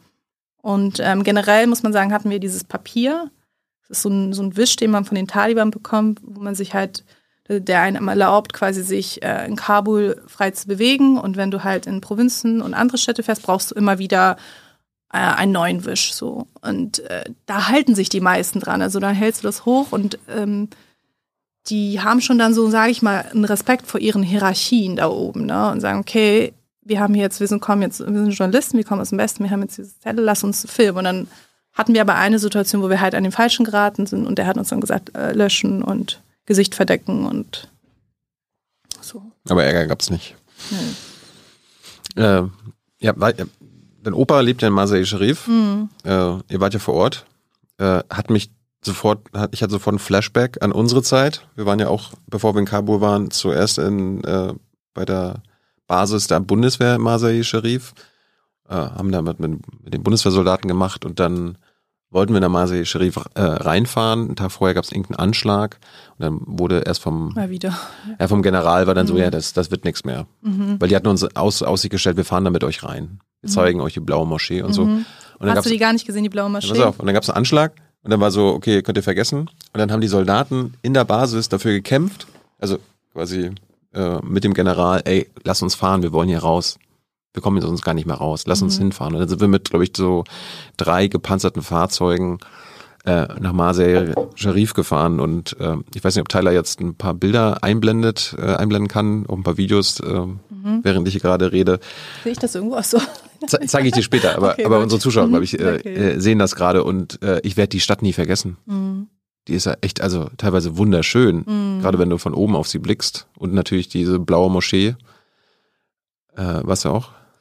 Ja, also es ist ja ein bisschen so dieses, äh, für mich war es das aller, allererste Mal nach Afghanistan zurückzukehren. Und ähm, ich weiß noch, als ich so nach Afghanistan, also als ich quasi in Kabul, muss ja über Kabul fliegen nach Masari Mhm. Sharif, sind ja erstmal in Kabul gelandet. Und ich habe mir gedacht, ich komme jetzt hier an und fühle mich sofort verbunden mit Afghanistan und rieche die Erde und denke mir so, okay, das ist meine Heimat oder so, aber es war halt überhaupt nicht so. Ähm, kam da halt an, das Wetter war super schlecht, meine Schuhe waren voller Schlamm und ähm, es war alles so ein bisschen düster. Überall waren diese bewaffneten Taliban und ich habe mich überhaupt nicht verbunden gefühlt mit Afghanistan. Und ähm, für mich war das dann sehr, sehr schön von Kabul nach Masari Sharif zu kommen, weil ich die Stadt doch als unberührter wahrgenommen habe. Ist sie auch. Sie ist ja vom Krieg, sagen wir mal, relativ verschont geblieben. Kabul wurde ja in den 90er Jahren fast vollständig zerstört von den Warlords. Kabul, äh, Masari Sharif war aber zu dem Zeitpunkt in den Händen ähm, des Trinkers äh, Dostum, Rashid Dostum, ich weiß nicht, ob er dir was sagt, aber das war ein... Das war doch unser Warlord, ne? Also die Deutschen hatten ja auch ihren Ja, ja, Warlord. ja, der, der, war, der hatte, ach, der hat immer, der war überall auf jeder, also der hat, es gibt keinen Warlord, der nicht so oft die Allianzen gewechselt hat Ja. wie Dostum. Und äh, Dostum hatte es tatsächlich geschafft, in dieser ganzen kriegerischen Zeit Masari Sharif zu kontrollieren. Und Masari Sharif blieb deswegen von diesen großen Kriegen, weil Dostum war erstmal auf der Seite der, der Sowjets, danach war er auf der Seite von einem Warlord, danach war er auf der Seite von dem anderen Warlord und ähm, bis die Taliban dann 1998, glaube ich, Masari Sharif einnahmen, war es in fester Hand von Dostum. Und es hatte Vor- und Nachteile, aber ein Vorteil war, dass die Stadt quasi abgeschirmt war von den großen, schrecklichen Kriegen. Und das spürst du auch, wenn du da durchfährst. Also die Stadt ist auf jeden Fall im Verhältnis zu anderen Städten sehr viel heiler einfach Lebhafter.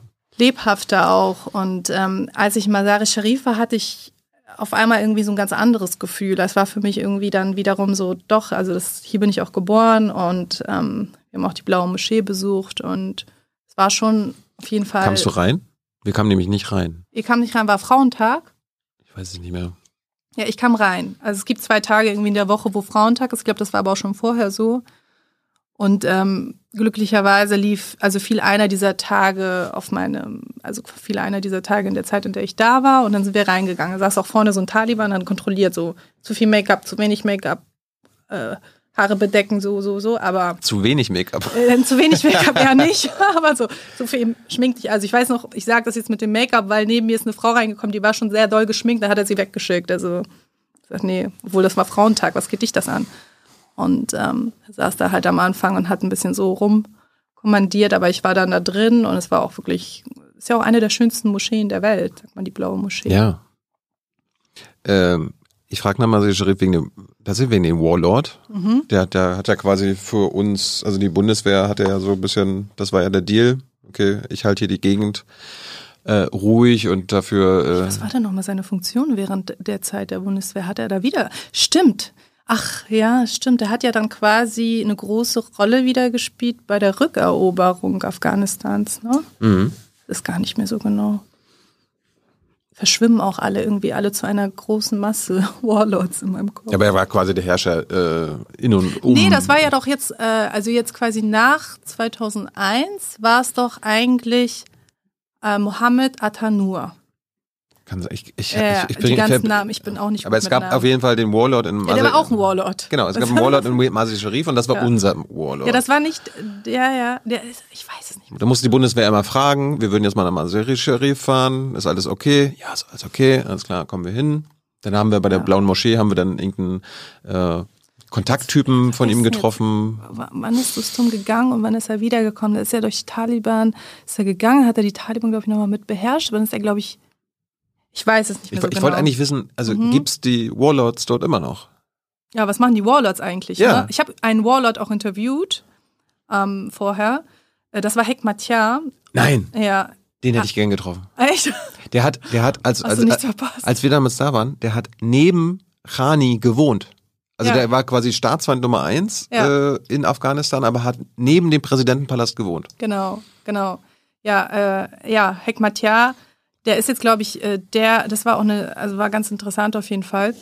Den hast du getroffen. Den habe ich nicht getroffen, sondern ich habe ihn online interviewt, tatsächlich, bevor ich nach Afghanistan geflogen bin, weil nie so richtig klar war, was seine Rolle eigentlich sein wird. Er hatte ja ein bisschen drauf gepokert, dass er quasi ähm, mit den Taliban zusammen äh, so eine Übergangsregierung bildet. Da soll auch irgendwie Karzai dabei sein, Abdullah Abdullah und Hekmatyar. Und ähm, das war auch wieder so eines dieser Interviews, ähm, wo ich glaube ich, also auf jeden Fall eine Grenze überschritten habe, weil er sehr wütend war am Ende des Interviews. Also er war richtig sauer. Und ähm, ich weiß ja von meiner eigenen Familie und auch von vielen Afghanen, wie verhasst die Warlords zum Teil in der afghanischen Community sind, weil A, die einfach unfassbar viele Kriegsverbrechen begangen haben, B, sich die Taschen dick gemacht haben, quasi gefüllt haben auch und ähm, also da gibt es, es gibt natürlich auch Supporter und Unterstützer, aber so bestimmte Warlords, zu denen zählt auf jeden Fall Hekmatyar, sind nicht besonders beliebt in Afghanistan.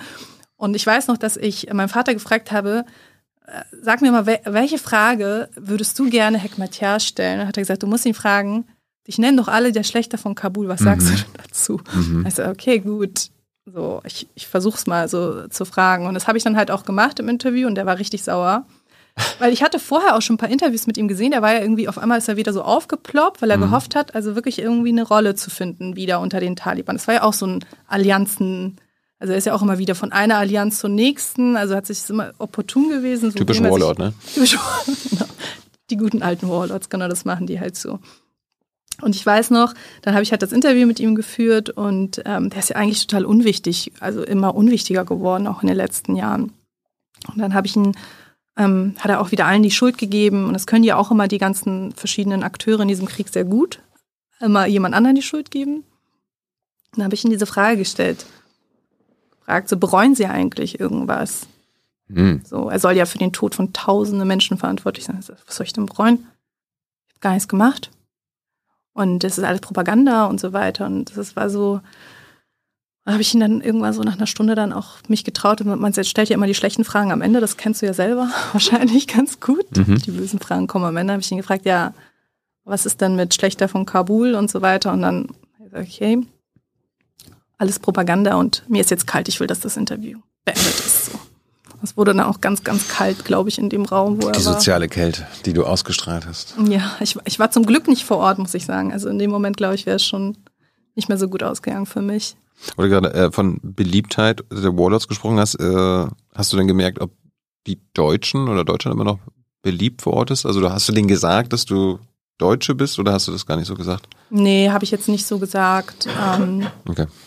aber ich glaube, die Beliebtheit der Deutschen hat sich ziemlich, also ziemlich geändert nach der Kunduz-Affäre. Mhm. Ich glaube, bis dahin wurden die Deutschen schon als Helfer wahrgenommen, nicht so stark als Besatzer. Und ähm, das hat sich dann nach der Kunduz-Affäre, äh, hat sich die Meinung doch sehr verändert. Also wir denken vielleicht, dass die Afghanen alle ungebildet sind und keinen Zugang zu Radio haben oder zu Medien, aber das kriegen die Menschen da auch schon mit, dass hier ein Kriegsverbrechen begangen wird, wofür dann quasi hier in Deutschland ähm, ja die Verantwortlichen nicht zur Rechenschaft gezogen werden. Im Gegenteil, sie werden ja sogar befördert. So und ähm, Ober, hat Oberst Klein war damals der Verantwortliche. genau. Das ist, das glaub ich, hat äh, schon zu einem Wandel geführt innerhalb der Bevölkerung. wir hatten dazu auch mit Thomas Ruttig mal eine Folge gemacht, wenn euch das interessiert.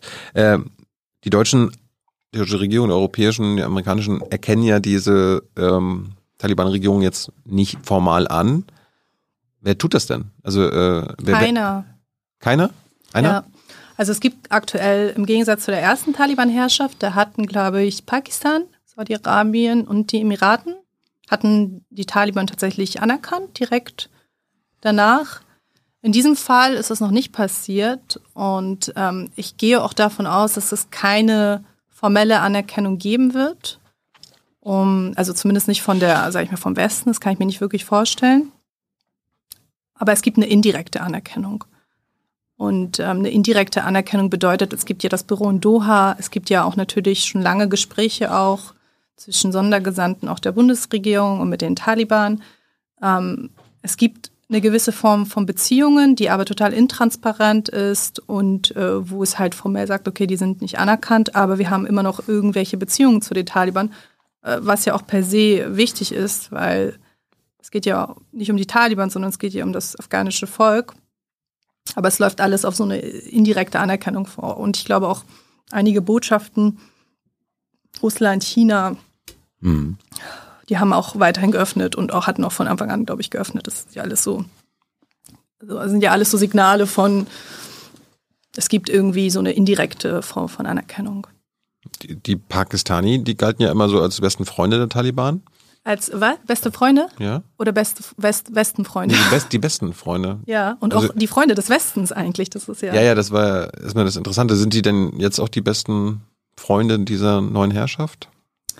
Oder haben sie die damals nur mal unterstützt, weil sie ja quasi gegen den Westen und gegen die Also Russen pa gekämpft haben? Pakistans Rolle ist ja irgendwie in dieser ganzen Geschichte auch ein großes, ein großer, großes Fragezeichen. Also zum einen waren sie ja eigentlich äh, der wichtigste, das wichtigste Nicht-NATO-Allianz im Krieg gegen die Taliban. Mhm. Also sie waren quasi der wichtigste Verbündete der US-Regierung, äh, also die quasi kein NATO-Mitglied waren im Kampf gegen, gegen Afghanistan. Also Pakistan wurde für, für verschiedene Stellungen genutzt und äh, Pakistan wurde auch immer wieder unterstützt und es gab da ganz, ganz viele Allianzen einfach zwischen dem Westen und Pakistan. Gleichzeitig gab es auch in Pakistan eine große Unterstützung der Taliban. Das ist ein bisschen komplex. Ich glaube, das alles so ein bisschen auseinanderzunehmen, woran das liegt, das hat damit ein bisschen zu tun, dass in Pakistan, also Pakistan hat, ich glaube, eines der größten, also das grö- M- Militär, also es hat ein riesengroßes Militär. Also ich glaube, das ist von der Größe her so groß wie das US-Militär. Es gibt eine halbe Million Mann. Also Pakistan hat einfach ein unglaublich riesiges, starkes Militär. Ist einfach aus seiner Geschichte heraus. Und dieses Militär ist sehr eng verschmolzen mit dem pakistanischen Geheimdienst und es führt ein Eigenleben eigentlich in Pakistan. Und dieses Militär und der pakistanische Geheimdienst haben die Taliban unterstützt, während die Regierung den Westen unterstützt hat. Und so haben sie eigentlich wieder gegeneinander gearbeitet. Aber es war ja in diesem Krieg sowieso gang und gäbe, dass man eigentlich viel gegeneinander gearbeitet hat auch. Wir sind fast durch. Ach Falls, so, ihr, falls ihr mhm. Hans noch äh, Fragen geben wollt, beeilt euch. Äh, Gott, gleich, wie gleich lange kommt- reden wir denn schon? Knapp zwei, knapp zwei Stunden. Ernsthaft? Ja, ja, ja. Es geht ja doch so schnell. Willkommen bei Junge Naiv. Ja, jetzt, jetzt wundere ich mich nicht, dass die Leute hier irgendwie vier Stunden reden. Siehst Ich habe schon du? gefragt, wie das sein kann. Ich habe eigentlich nur ein, ein, zwei kleine Fragen. Einmal, ähm, was ich erlebt habe, äh, Thema Seitenwechsler. Mhm. Äh, ich kenne einige, als wir da waren und die quasi unter Ghani gearbeitet haben in verschiedenen Positionen, keine Ahnung, Präsidentenpalast oder in anderen Ministerien. Ähm, als ich mit denen dann geredet habe, als der Taliban, äh, als die Taliban die Macht übernommen haben, dachte ich so, okay, jetzt flüchtet ihr aus dem Land. Und die so, nö, nö. Also ich fahre jetzt vielleicht mal kurz nach Hamburg oder so oder Wer war das? Die, ich will jetzt keine Namen nennen, aber äh, ne, irgendwelche Mitarbeiter von Rani? Ja oder Re Regierung, also die in der, Re- in der Regierung die in der gearbeitet Regierung haben. gearbeitet haben. Ja. Die jetzt waren keine ganz hohen äh, Leute, aber die haben da schon in der Region gearbeitet. Und da war dann so nach einer kurzen Pause, also ke- keine Ahnung mal in Doha waren oder irgendwo in Europa oder hier in Deutschland. Und da war so, nee, nee, also ich gehe jetzt wieder zurück. Ich hab, ich mache da jetzt aber was anderes, aber ähm, Aber kommt dann wieder. Nee, ich arbeite, ich gehe da, ich geh da wieder hin, weil die NGOs geben ja trotzdem weiter Geld und die brauchen ja dann Verbindungsleute und dann mache ich aber da weiter und kooperiere, kooperiere mit den Taliban. Die Taliban brauchen ja auch Leute. Ja, ja, das ist ja genau diese Kooperation, diese komische Kooperation, die es da gegeben hat, auch zum Teil schon vorher zwischen den Taliban und der Regierung. Mhm. Also die Taliban hatten ja quasi schon bestimmte Provinzen vorher eingenommen und sorgten da auf der einen Seite für die Sicherheit und bekamen auf der anderen Seite auch die Ressourcen. Aber ich glaube, das war nicht, also es war nicht der Ressourcenschlucker. Also wenn du von diesen Leuten sprichst, dann muss ich halt immer an diese Elite denken, die sich halt in Kabul gebildet hat.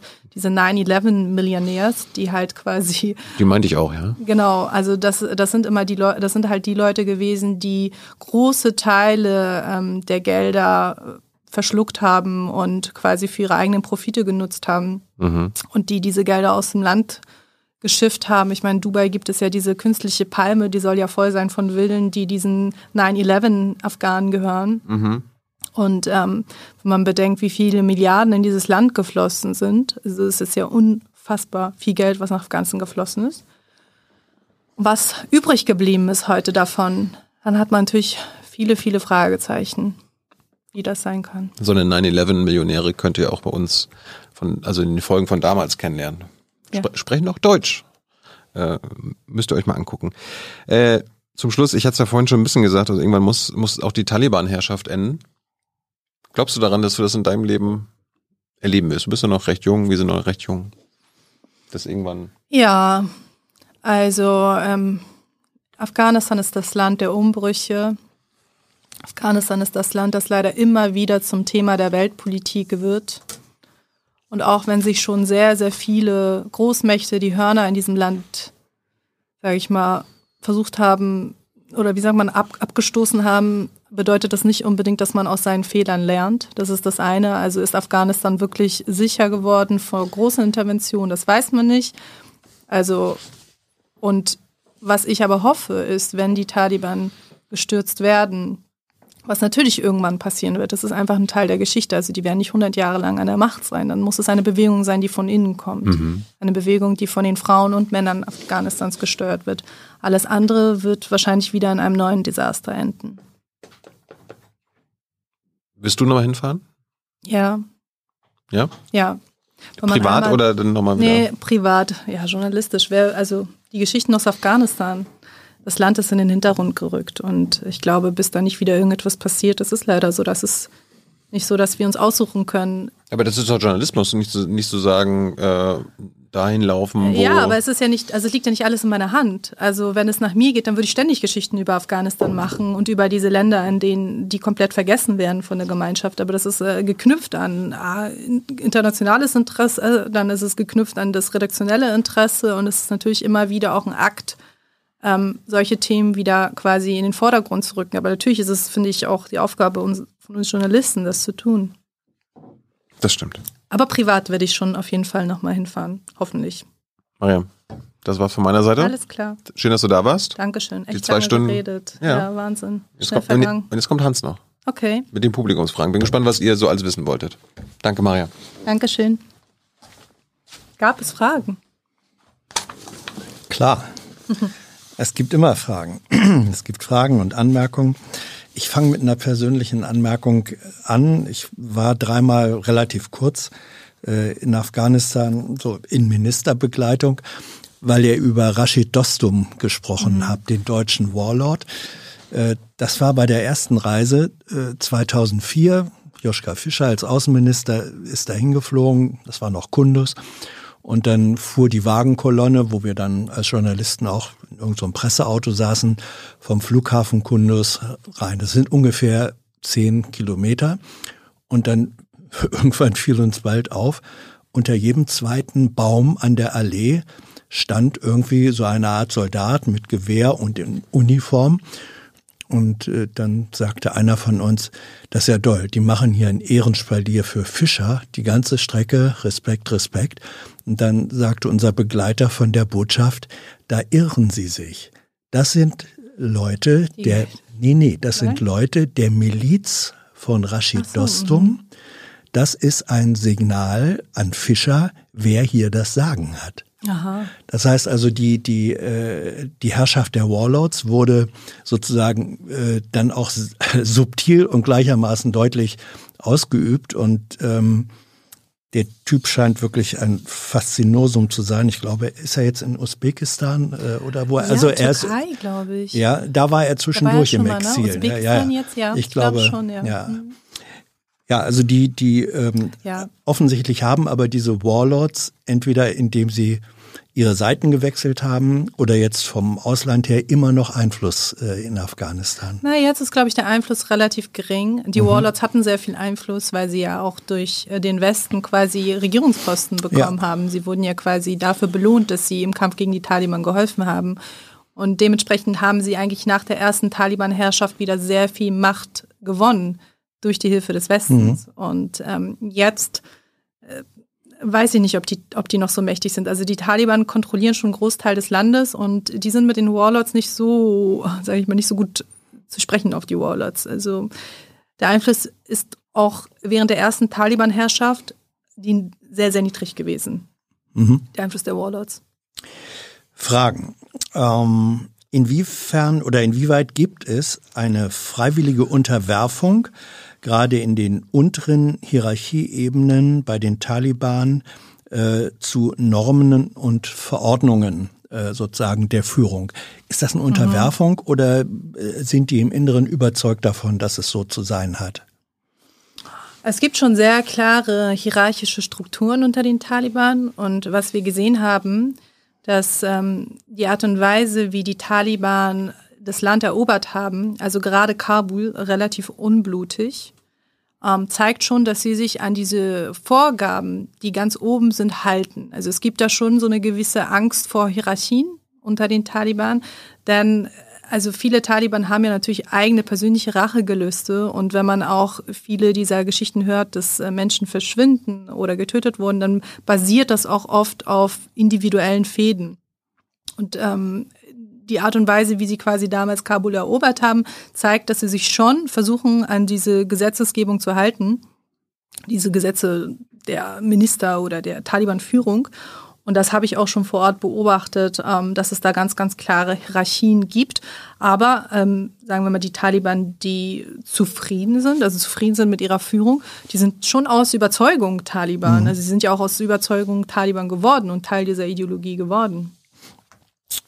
Äh, zwischendurch auch Fragen, die im Junge Naiv Forum äh, schon vor äh, eurem Gespräch teilweise reingekommen sind. Äh, welche Rolle, zum Beispiel wird gefragt, welche Rolle spielt der Opiumhandel heute und während der US-Präsenz? Du hast vorhin schon gesagt, Wirtschaft gleich Opium. Äh, hat sich die Rolle verändert in der Zeit? Ähm, also äh, ja, Opium hat schon immer eine große Rolle in Afghanistan gespielt und wenn man jetzt zurückgeht in der Geschichte, ist ja quasi die Hochzeit des Opiums gewesen in den 80er Jahren, als die äh, USA quasi oder die CIA äh, damals die Mujahideen unterstützt hat im Kampf gegen die Sowjetunion. Die Mujahideen haben quasi so eine Schattenwirtschaft, äh, Opiumwirtschaft dort gefördert und in dieser Zeit ist äh, der Opiumhandel in Afghanistan explodiert. Das hat man immer wieder versucht einzudämmen. Es gab immer wieder solche Bewegungen, also Opiumhandel äh, Handel ging nach oben, Opiumexport und Handel ging nach oben, dann ging es immer wieder nach unten.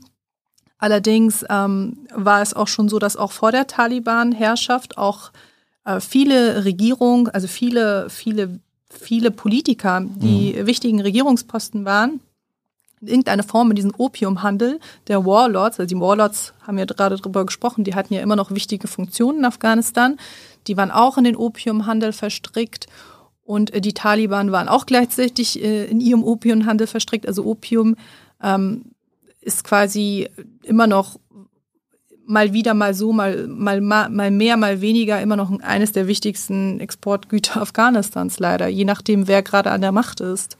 Anfang der 2000er Jahre äh, gab es mal seitens der westlichen äh, Staaten wenigstens den Anspruch, äh, Opiumhandel einzudämmen, Opium, also Mohnanbau äh, einzudämmen. Es wurden Felder abgebrannt äh, und es wurde gesagt, ja, die Bauern sollen dann eben Weizen oder anderes äh, anbauen. Warum ist das schiefgegangen? Das hat ja offenbar nicht funktioniert.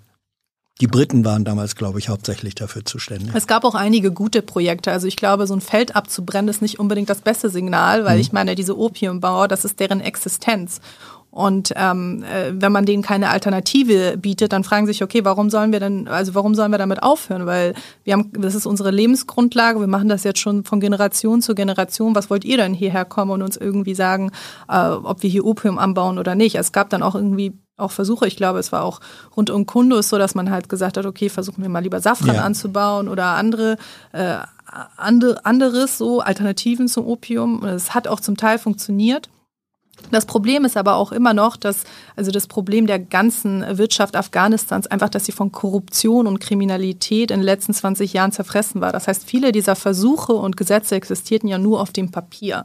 In der Realität konnten sie nicht umgesetzt werden, weil die kriminellen Strukturen sowohl von den Warlords, also ich sage jetzt einfach mal Warlords als Begriff, aber es geht einfach um diese kriminellen Organisationen. Sind, die, sind diese Strukturen eigentlich erst dadurch entstanden, dass so viel Geld von außen reingepumpt ja, also wurde? Die, auf ja? jeden Fall. Dieses ganze Geld, was danach aus, von außen reingesteckt wurde, das hat natürlich da, da, dabei geholfen, dass diese Strukturen überhaupt so stark werden konnten. Und ähm, die haben sich natürlich extrem daran bereichert. Aber auf der anderen Seite gab es natürlich auch viele Provinzen, die schon äh, nach 2000 drei, als die Taliban anfingen, sich neu zu formatieren, immer mehr und mehr in Besitz der Taliban mhm. gerieten. Und auch dort wurde der Opiumbau als Finanzierung für den, für den Terror benutzt.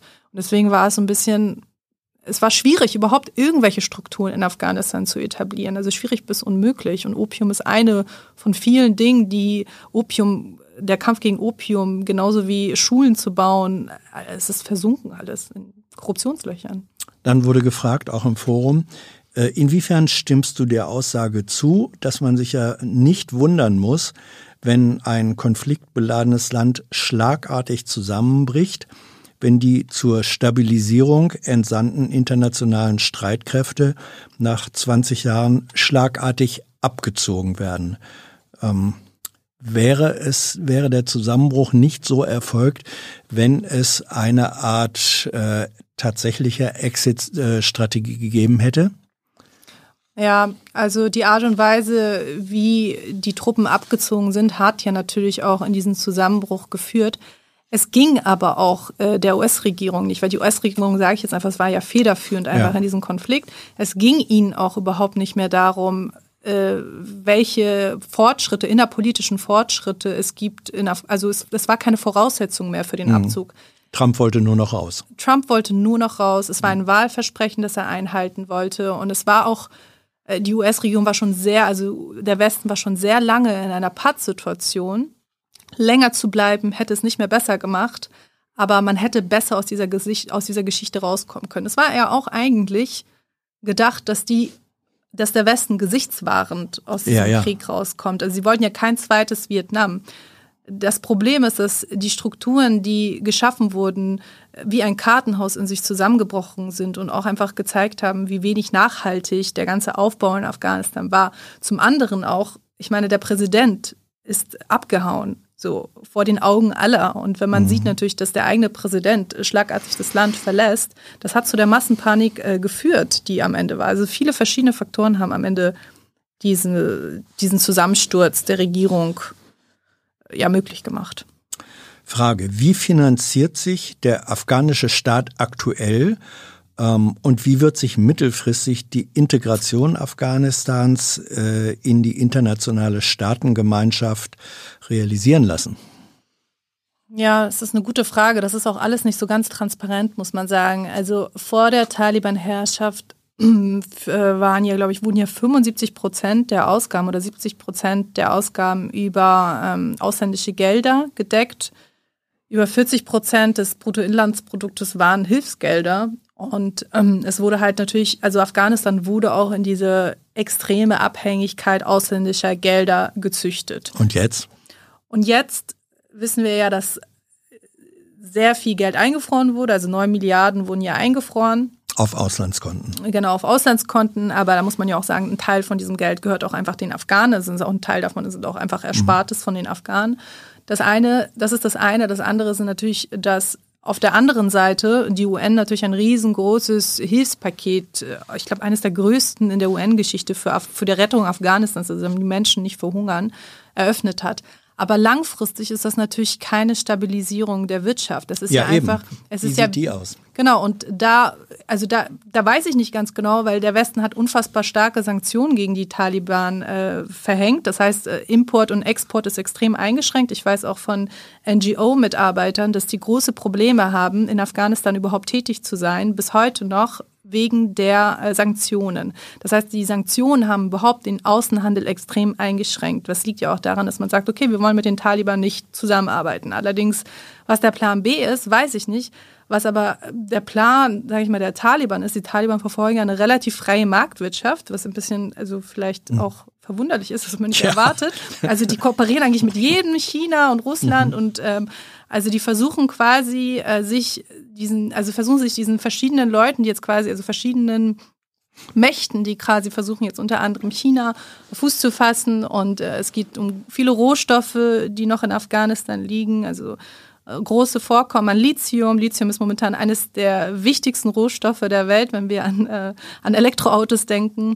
Und ähm, die, die Befriedung Afghanistan hat jetzt möglich gemacht, also weiß jetzt nicht für wie lange, aber wann, dass man diese Rohstoffe eventuell jetzt äh, irgendwie, also dass man die jetzt irgendwie durch eine Industrie, die man erstmal aufbauen muss, die gibt mhm. es ja in Afghanistan nicht, dass man die quasi diese Rohstoffe versucht irgendwie aus, aus der afghanischen Erde zu bekommen. So. Da war äh, direkt eine, eine Frage dazu, Rolle Chinas. Äh, wenn es so ist, dass der Westen, vor allem wie du auch gesagt hast, synonym für USA, äh, in Afghanistan sozusagen im Grunde durch ist, äh, wie sieht es dann aus? Kann China in irgendeiner Weise, die positiv zu sehen wäre, ähm, ein Partner, ein Unterstützer Afghanistan, einer eigenständigen afghanischen Entwicklung sein? Ist das vorstellbar? China hat ja auch schon länger mit Afghanistan Verträge. Also vor den Taliban hatte China auch schon Verträge. Da ging es um Kupferminen und das alles konnte aber nicht realisiert werden, wegen dem Krieg auch. Und äh, deswegen war China quasi auch schon vor der Taliban-Machtübernahme ein möglicher Player, also quasi im Wirtschaftssystem so. Und ähm, natürlich, also wenn, wenn der Westen sich komplett abwendet, dann gibt es halt andere Player, die ins Spiel kommen. Es ist halt China-Russland-Komplex. Und ähm, natürlich können sie da eine gewisse Rolle oder eine Vormachtstellung in Afghanistan etablieren. Ja, da gibt's im Grunde die Anschlussfrage, welches, Mariam, haha, die Wunschliste. Welches wären äh, deine Top drei Maßnahmen, die du vorschlagen würdest, damit Afghanistan eines Tages wieder ein, wie es ja heißt, wertvolles Mitglied der Staatengemeinschaft äh, wird und auch die Menschenrechte achtet? Naja, also es gibt ja, es gibt ja bestimmte Möglichkeiten, die afghanische Regierung oder das afghanische Regime auch zu steuern. Und ähm, diese Möglichkeiten äh, basieren ja auf dem, was die Taliban wollen. Die Taliban wollen Anerkennung. Mhm. Sie wollen einen UN-Sitz, sie wollen, äh, so absurd das auch klingt, aber ähm, sie wollen ähm, in die internationale Gemeinschaft aufgenommen werden, weil das natürlich Wirtschaftswachstum bedeutet. Und sie wollen auch Anerkennung, sie wollen, dass die Sanktionen quasi wegfallen. Und ich glaube, es ist zum einen sehr, sehr wichtig, mit diesen äh, Wünschen quasi zu arbeiten. Also ja, kann man die aber so einfach erfüllen oder muss man nicht sagen? Na, die müssen sich natürlich an gewisse Menschenrechte handeln, aber das ist ja das Problem. Also die Frage ist, wie wichtig ist das der internationalen Gemeinschaft noch, weil im Doha-Abkommen war auch, war auch nicht wirklich äh, mhm. geklärt, was passiert im Falle von, wenn Menschenrechte nicht eingehalten werden. So und ähm, ich glaube, es ist unfassbar wichtig, dass die Gelder frei, also dass die Gelder freigegeben werden. Die eingefrorenen. Die eingefrorenen Gelder freigegeben werden. Und ähm, weil ich meine letztendlich diese ganzen Sanktionen und die eingefrorenen Gelder, dass äh, die Taliban sollen damit bestraft werden, aber im Grunde wird das Volk damit bestraft. Und eine wichtige Maßnahme ist, dass die Wirtschaft von außen stabilisiert wird. Dass wir jetzt, wir können jetzt noch ewig darüber reden, wie moralisch falsch es ist, mit den Taliban irgendwie da zusammenzuarbeiten, aber es ist jetzt nun mal die Realität im Land. Also das ist die Realität, das ist die das Regime, das auch von dem Westen mit an die Macht gebracht wurde. Und mit diesem Regime muss man zusammenarbeiten. Welche Mechanismen dahinter stecken, wie man es schafft, dass dass sie die Menschenrechte einhalten. Das weiß ich nicht, weil das mhm. ist ja auch bis heute total intransparent. Das heißt, wenn ich schon an Punkt zwei gehen würde, würde ich mir wünschen, dass viel transparenter äh, überhaupt dokumentiert wird, wie äh, diese ganzen Verhandlungen ablaufen, wie überhaupt diese Kriege geführt werden und nicht, dass wir es erst 15 Jahre später durch Whistleblower und investigative Journalisten hören, sondern dass sich auch die ähm, Politiker verpflichtet fühlen, einfach transparenter zu sein, was die, also wie die Fortschritte sind mit den Gesprächen, wir, wir wissen nichts darüber. Wir, erfahren nicht, äh, was genau mit den Taliban besprochen wurde in den letzten anderthalb Jahren. Wir wissen nur, dass es auf jeden Fall nichts gebracht hat, denn die Schulen sind ja immer noch zu. Und der dritte Punkt. Und der dritte Punkt. Ich würde mir wünschen, dass ähm, die Welt nicht aufhört, über Afghanistan zu sprechen, dass, äh, dass das äh, nicht wie, dass es nicht eines dieser Länder wird, äh, das einfach vergessen wird, was ja immer wieder in der Geschichte Afghanistans passiert ist, sondern ähm, wir haben in Afghanistan eine Verantwortung, weil der Westen war 20 Jahre in diesem Land und ähm, es gibt einfach eine große Verantwortung für dieses Land. Deswegen ist es sehr wichtig, und das kann auch jeder Einzelne tun, diese Debatte um Afghanistan mhm. am Leben zu halten. Es gab äh, die Frage, ein Mensch sagte, ich möchte gern in Afghanistan helfen, ich möchte da Geld hinschicken. Gibt es äh, irgendwelche NGOs, die da aktiv sind, denen man vertrauen kann, wo man sicher sein kann, das Geld kommt dort an, wo Menschen tatsächlich geholfen wird?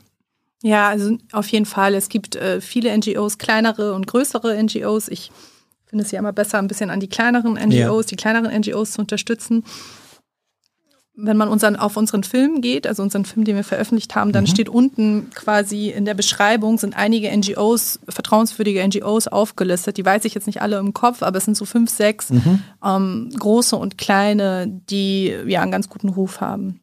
Okay. Uh, der Film ist in der Mediathek zu finden. In der und auf ARD YouTube. Und auf YouTube. Der lange ja. Film ist auf ja. YouTube und ja. auch in der ARD-Mediathek, aber mhm. YouTube ist für die meisten einfacher okay. zu finden. Kann man bei Taliban von äh, einer faschistoiden oder faschistischen Struktur oder Organisationsform sprechen und wie nahe stehen sie eigentlich zur Ideologie des Daesh, also des IS? Mhm. Also die Taliban sind auf jeden Fall eine äh, fundamentalistische äh, Bewegung und äh, eine militant islamische Bewegung. Also das haben sie auch gemeinsam mit dem ISK.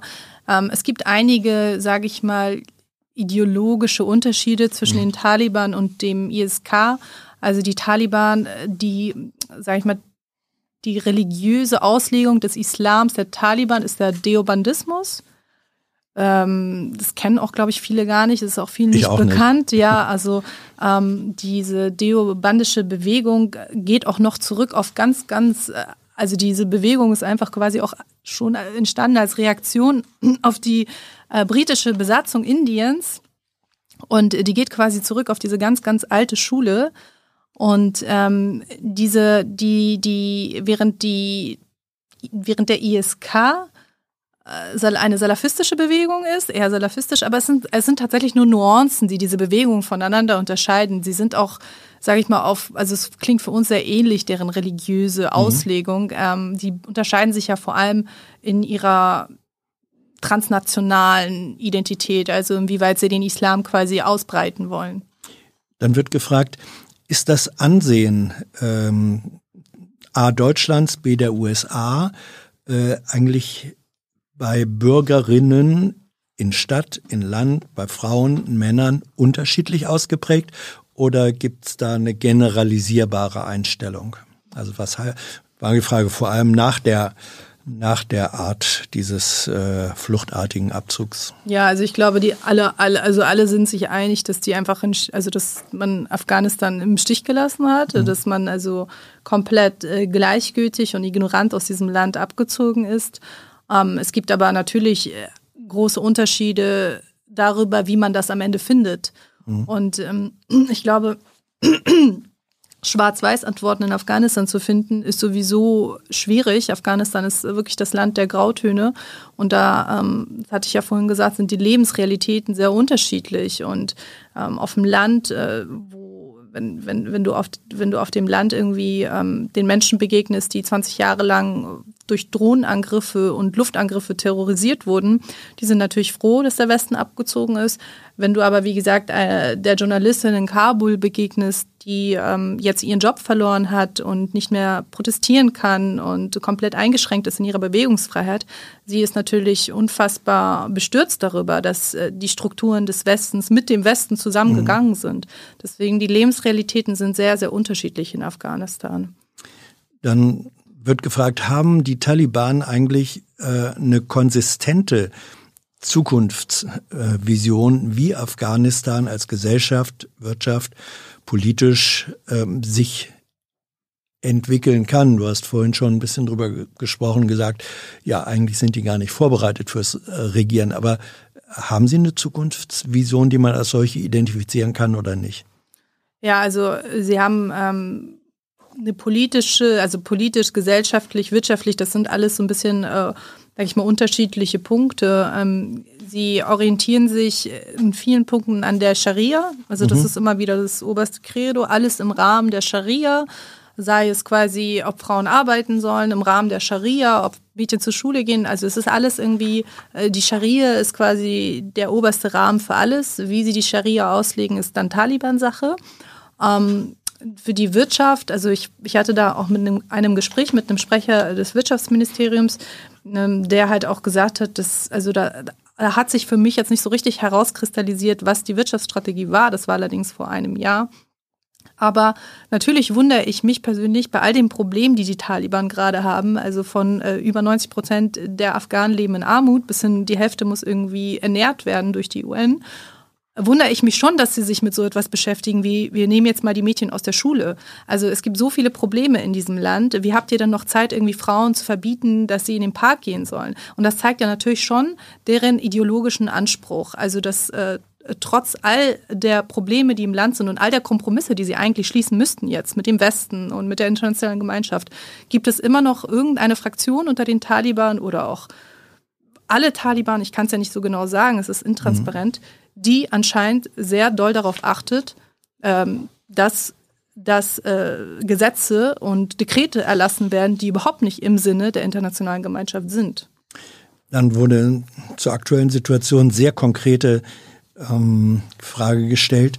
Äh, wie ist die Situation bezüglich Medikamenten äh, und Hungersnot? Ist da der Westen sozusagen, wird diese Lieferung wenigstens äh, gewährleistet?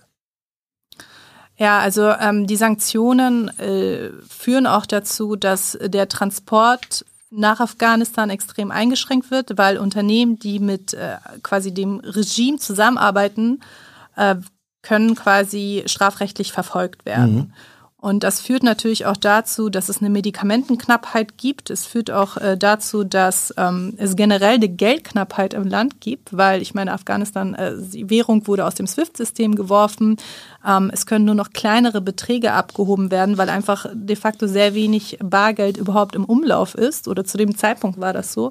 Ähm, Deswegen ist es jetzt aktuell so, dass die UN, so wie ich das mitbekommen habe, mit großen Mengen an Bargeld nach Afghanistan anreist und quasi durch Bargeld versucht, ähm, dort die Menschen vor dem Hungertod zu bewahren.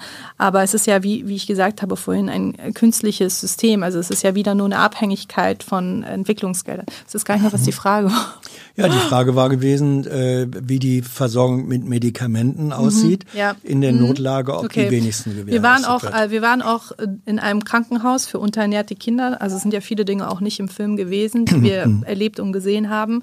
Und dort wurde uns gesagt, ja, es gibt eine Medikamentenknappheit. Äh, das liegt an den Sanktionen und ähm, es liegt einfach daran, dass, der, dass, dass es schwierig ist, quasi Sachen gerade zu importieren.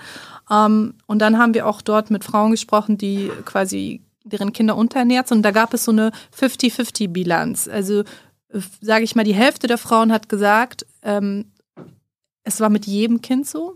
Also auch in den mhm. letzten mhm. zehn Jahren bin ich mit jedem Kind in dieses Krankenhaus gekommen, weil es unterernährt war. Wir haben überhaupt nichts gesehen von den Geldern. Bei uns ist nichts angekommen. Und ein anderer Teil hat gesagt, also wir sind jetzt natürlich komplett am Rande der Armut und ähm, erleben das jetzt zum ersten Mal.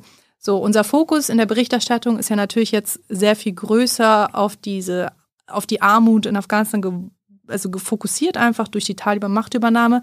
Aber viele dieser Strukturen gab es auch vorher, was natürlich besonders bedenklich ist, weil man darüber nachdenken, wie viel Geld in dieses Land geflossen ist.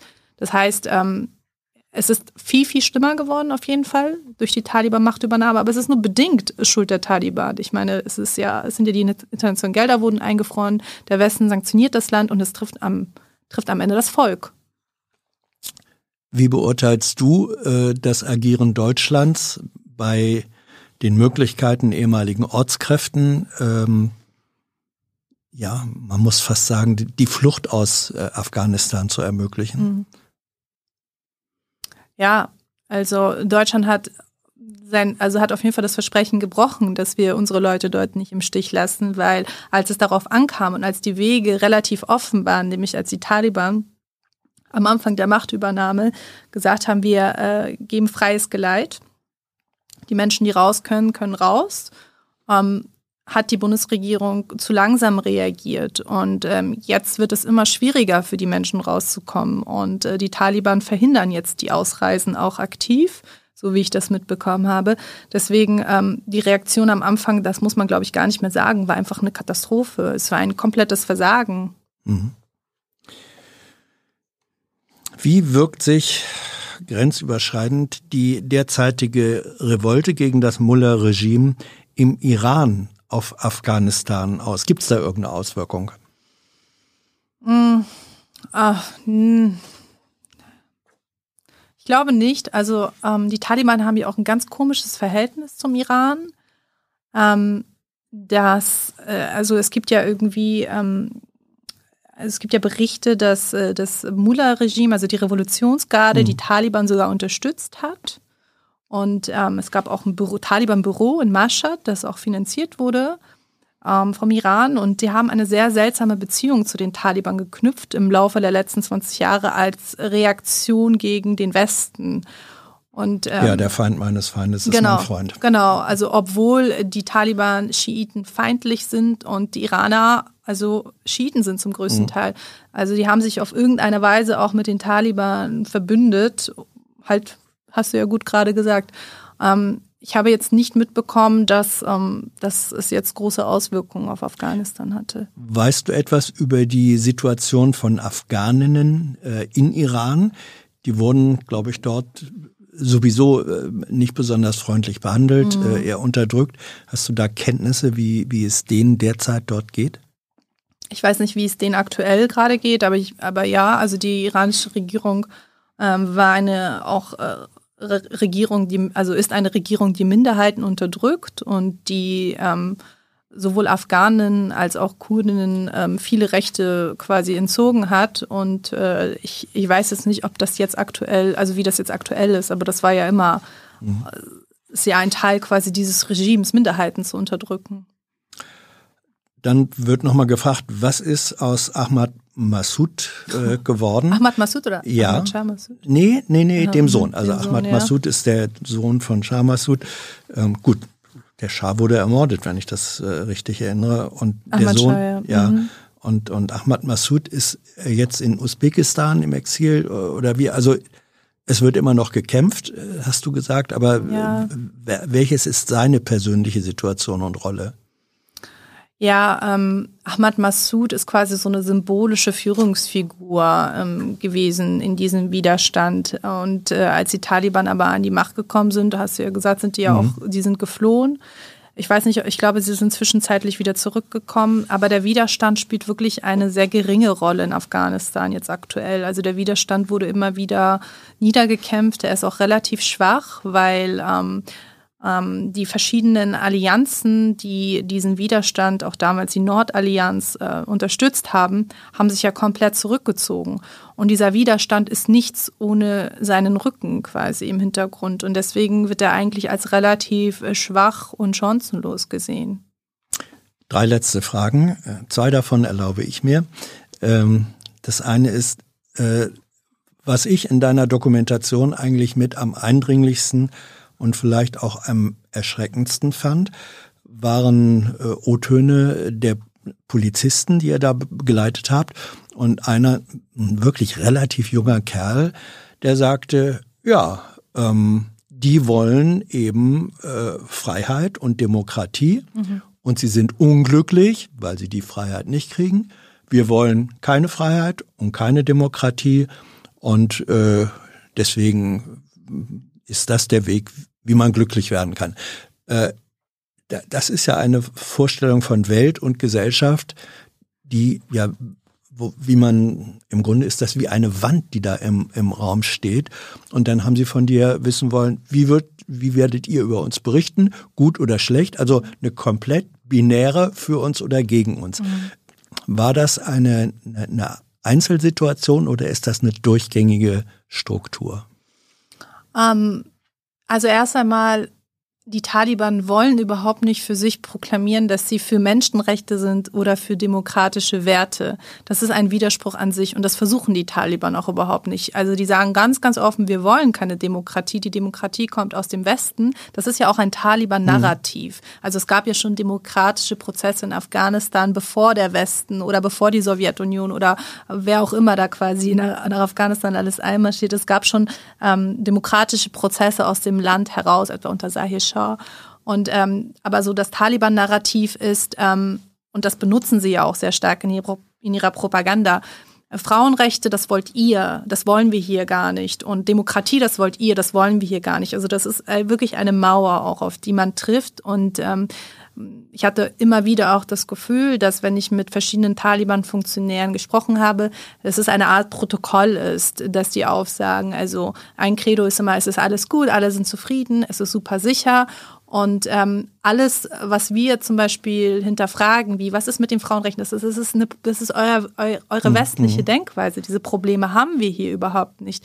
Die Frauen sind ja alle glücklich, dass kein Krieg ist. Das, das trifft auch tatsächlich zu auf viele Frauen, aber mhm. es gibt natürlich auch diese andere Realität und vor der verschließen die Taliban nicht nur die Augen, sondern sie unterdrücken diese Realität. Also sie passt nicht in, in deren politisches, in ihre politische Agenda hat dein Großvater, der eine wichtige Rolle äh, spielt bei der Recherche, bei deiner, bei deinen Bezügen zur, zur, du warst ja in Anführungsstrichen nur drei Wochen da, aber ich kann mhm. mir vorstellen, dass mit so einer familiären An- und Einbindung diese drei Wochen dann doch sehr intensiv sein können. Ähm, hat dein Großvater und deine Familie äh, dann die Dokumentation gesehen in einer Übersetzung? Wie haben sie darauf reagiert? Ähm, ja, also mein, ähm, mein, also der Film ist in Afghanistan nicht einsehbar. Das haben wir aus Sicherheitsgründen gemacht, ähm, damit quasi, also damit wir auch unsere Protagonisten schützen. Das äh, war so, dass mein Onkel in Afghanistan, nach Afghanistan mhm. gereist ist und quasi den Film äh, mitgebracht hat und ihn dann simultan übersetzt hat, weil der ist ja mhm. auf Deutsch. Und ähm, ähm, der Film ist ja quasi, zeigt ja beide Perspektiven. Ja. Der zeigt ja quasi die Pro- und auch äh, die Anti-Taliban-Perspektiven, die Pro- und die Anti-Westlichen und so weiter und so fort. Er ist ja, versucht ja diesen Balance, versucht ja diesen Balanceart zu machen. Und soweit ich das mitbekommen habe, waren sie zufrieden mit dem Film. Es ja, mhm. hat mich natürlich auch gefreut. Also die haben jetzt keine große Kritik, glaube ich. Nee, kann mich nicht erinnern, aber ich glaube, da war nichts, also nichts Schlimmes so. Und dann gibt es eine Frage, die führt sozusagen sehr zurück in deine Rolle als deutsche investigative Journalistin. Da wird gefragt, äh, Steuerung F, also äh, wo äh, der, die Doku gezeigt wurde, ist Teil des NDR. Der NDR war Co-Produzent von Love Mobile, einer mindestens in Teilen mhm. äh, erfundenen Doku. Könntest du den journalistischen Prozess beschreiben, wie das so ist, gegen das eigene Haus zu recherchieren? Hm. Also, hm. also klar, keiner war glücklich im NDR, als das öffentlich wurde. Ähm, keiner möchte natürlich in, äh, also klar, das ist ja verständlich so. Allerdings ähm, gab es auch trotzdem, sage ich mal, eine gewisse Erleichterung, dass es im Haus, also mhm. quasi herausgefunden wurde, weil es wäre vielleicht schlimmer, wenn es jetzt die Bildzeitung aufgedeckt hätte, die das vielleicht wieder auch als Kampagne genutzt hätte gegen öffentlich-rechtliche. Also das heißt, wir haben natürlich versucht, auf äh, objektive Art und Weise äh, diese Sache zu beleuchten. Ich habe es jetzt nicht als so dramatisch wahrgenommen. Also ich hatte jetzt nicht das Gefühl, dass mir jetzt irgendjemand Steine in den Weg legt oder so oder dass da jetzt äh, die Leute komplett aus dem aus der Tüte sind oder so. Ich meine, wir arbeiten ja auch mit dem Panorama-Redaktion ja. zusammen und also sind die Leute auch einfach investigativen Journalismus gewohnt und das gehört auch einfach dazu, dass dann halt auch im eigenen Haus mal recherchiert wird. Also es passiert auch hin und wieder mal. Mariam, Dankeschön. Danke für deine Danke Zeit, euch. deine Auskünfte. Danke, dass ihr mich eingeladen habt. Sehr gerne. Danke für eure Fragen, eure, euer Interesse und eure Unterstützung. Ihr wisst ja, dieses Format gibt es nur durch euch. Wer es im vergangenen Monat geschafft hat, in die Liste der Unterstützer, seht ihr im Abspann.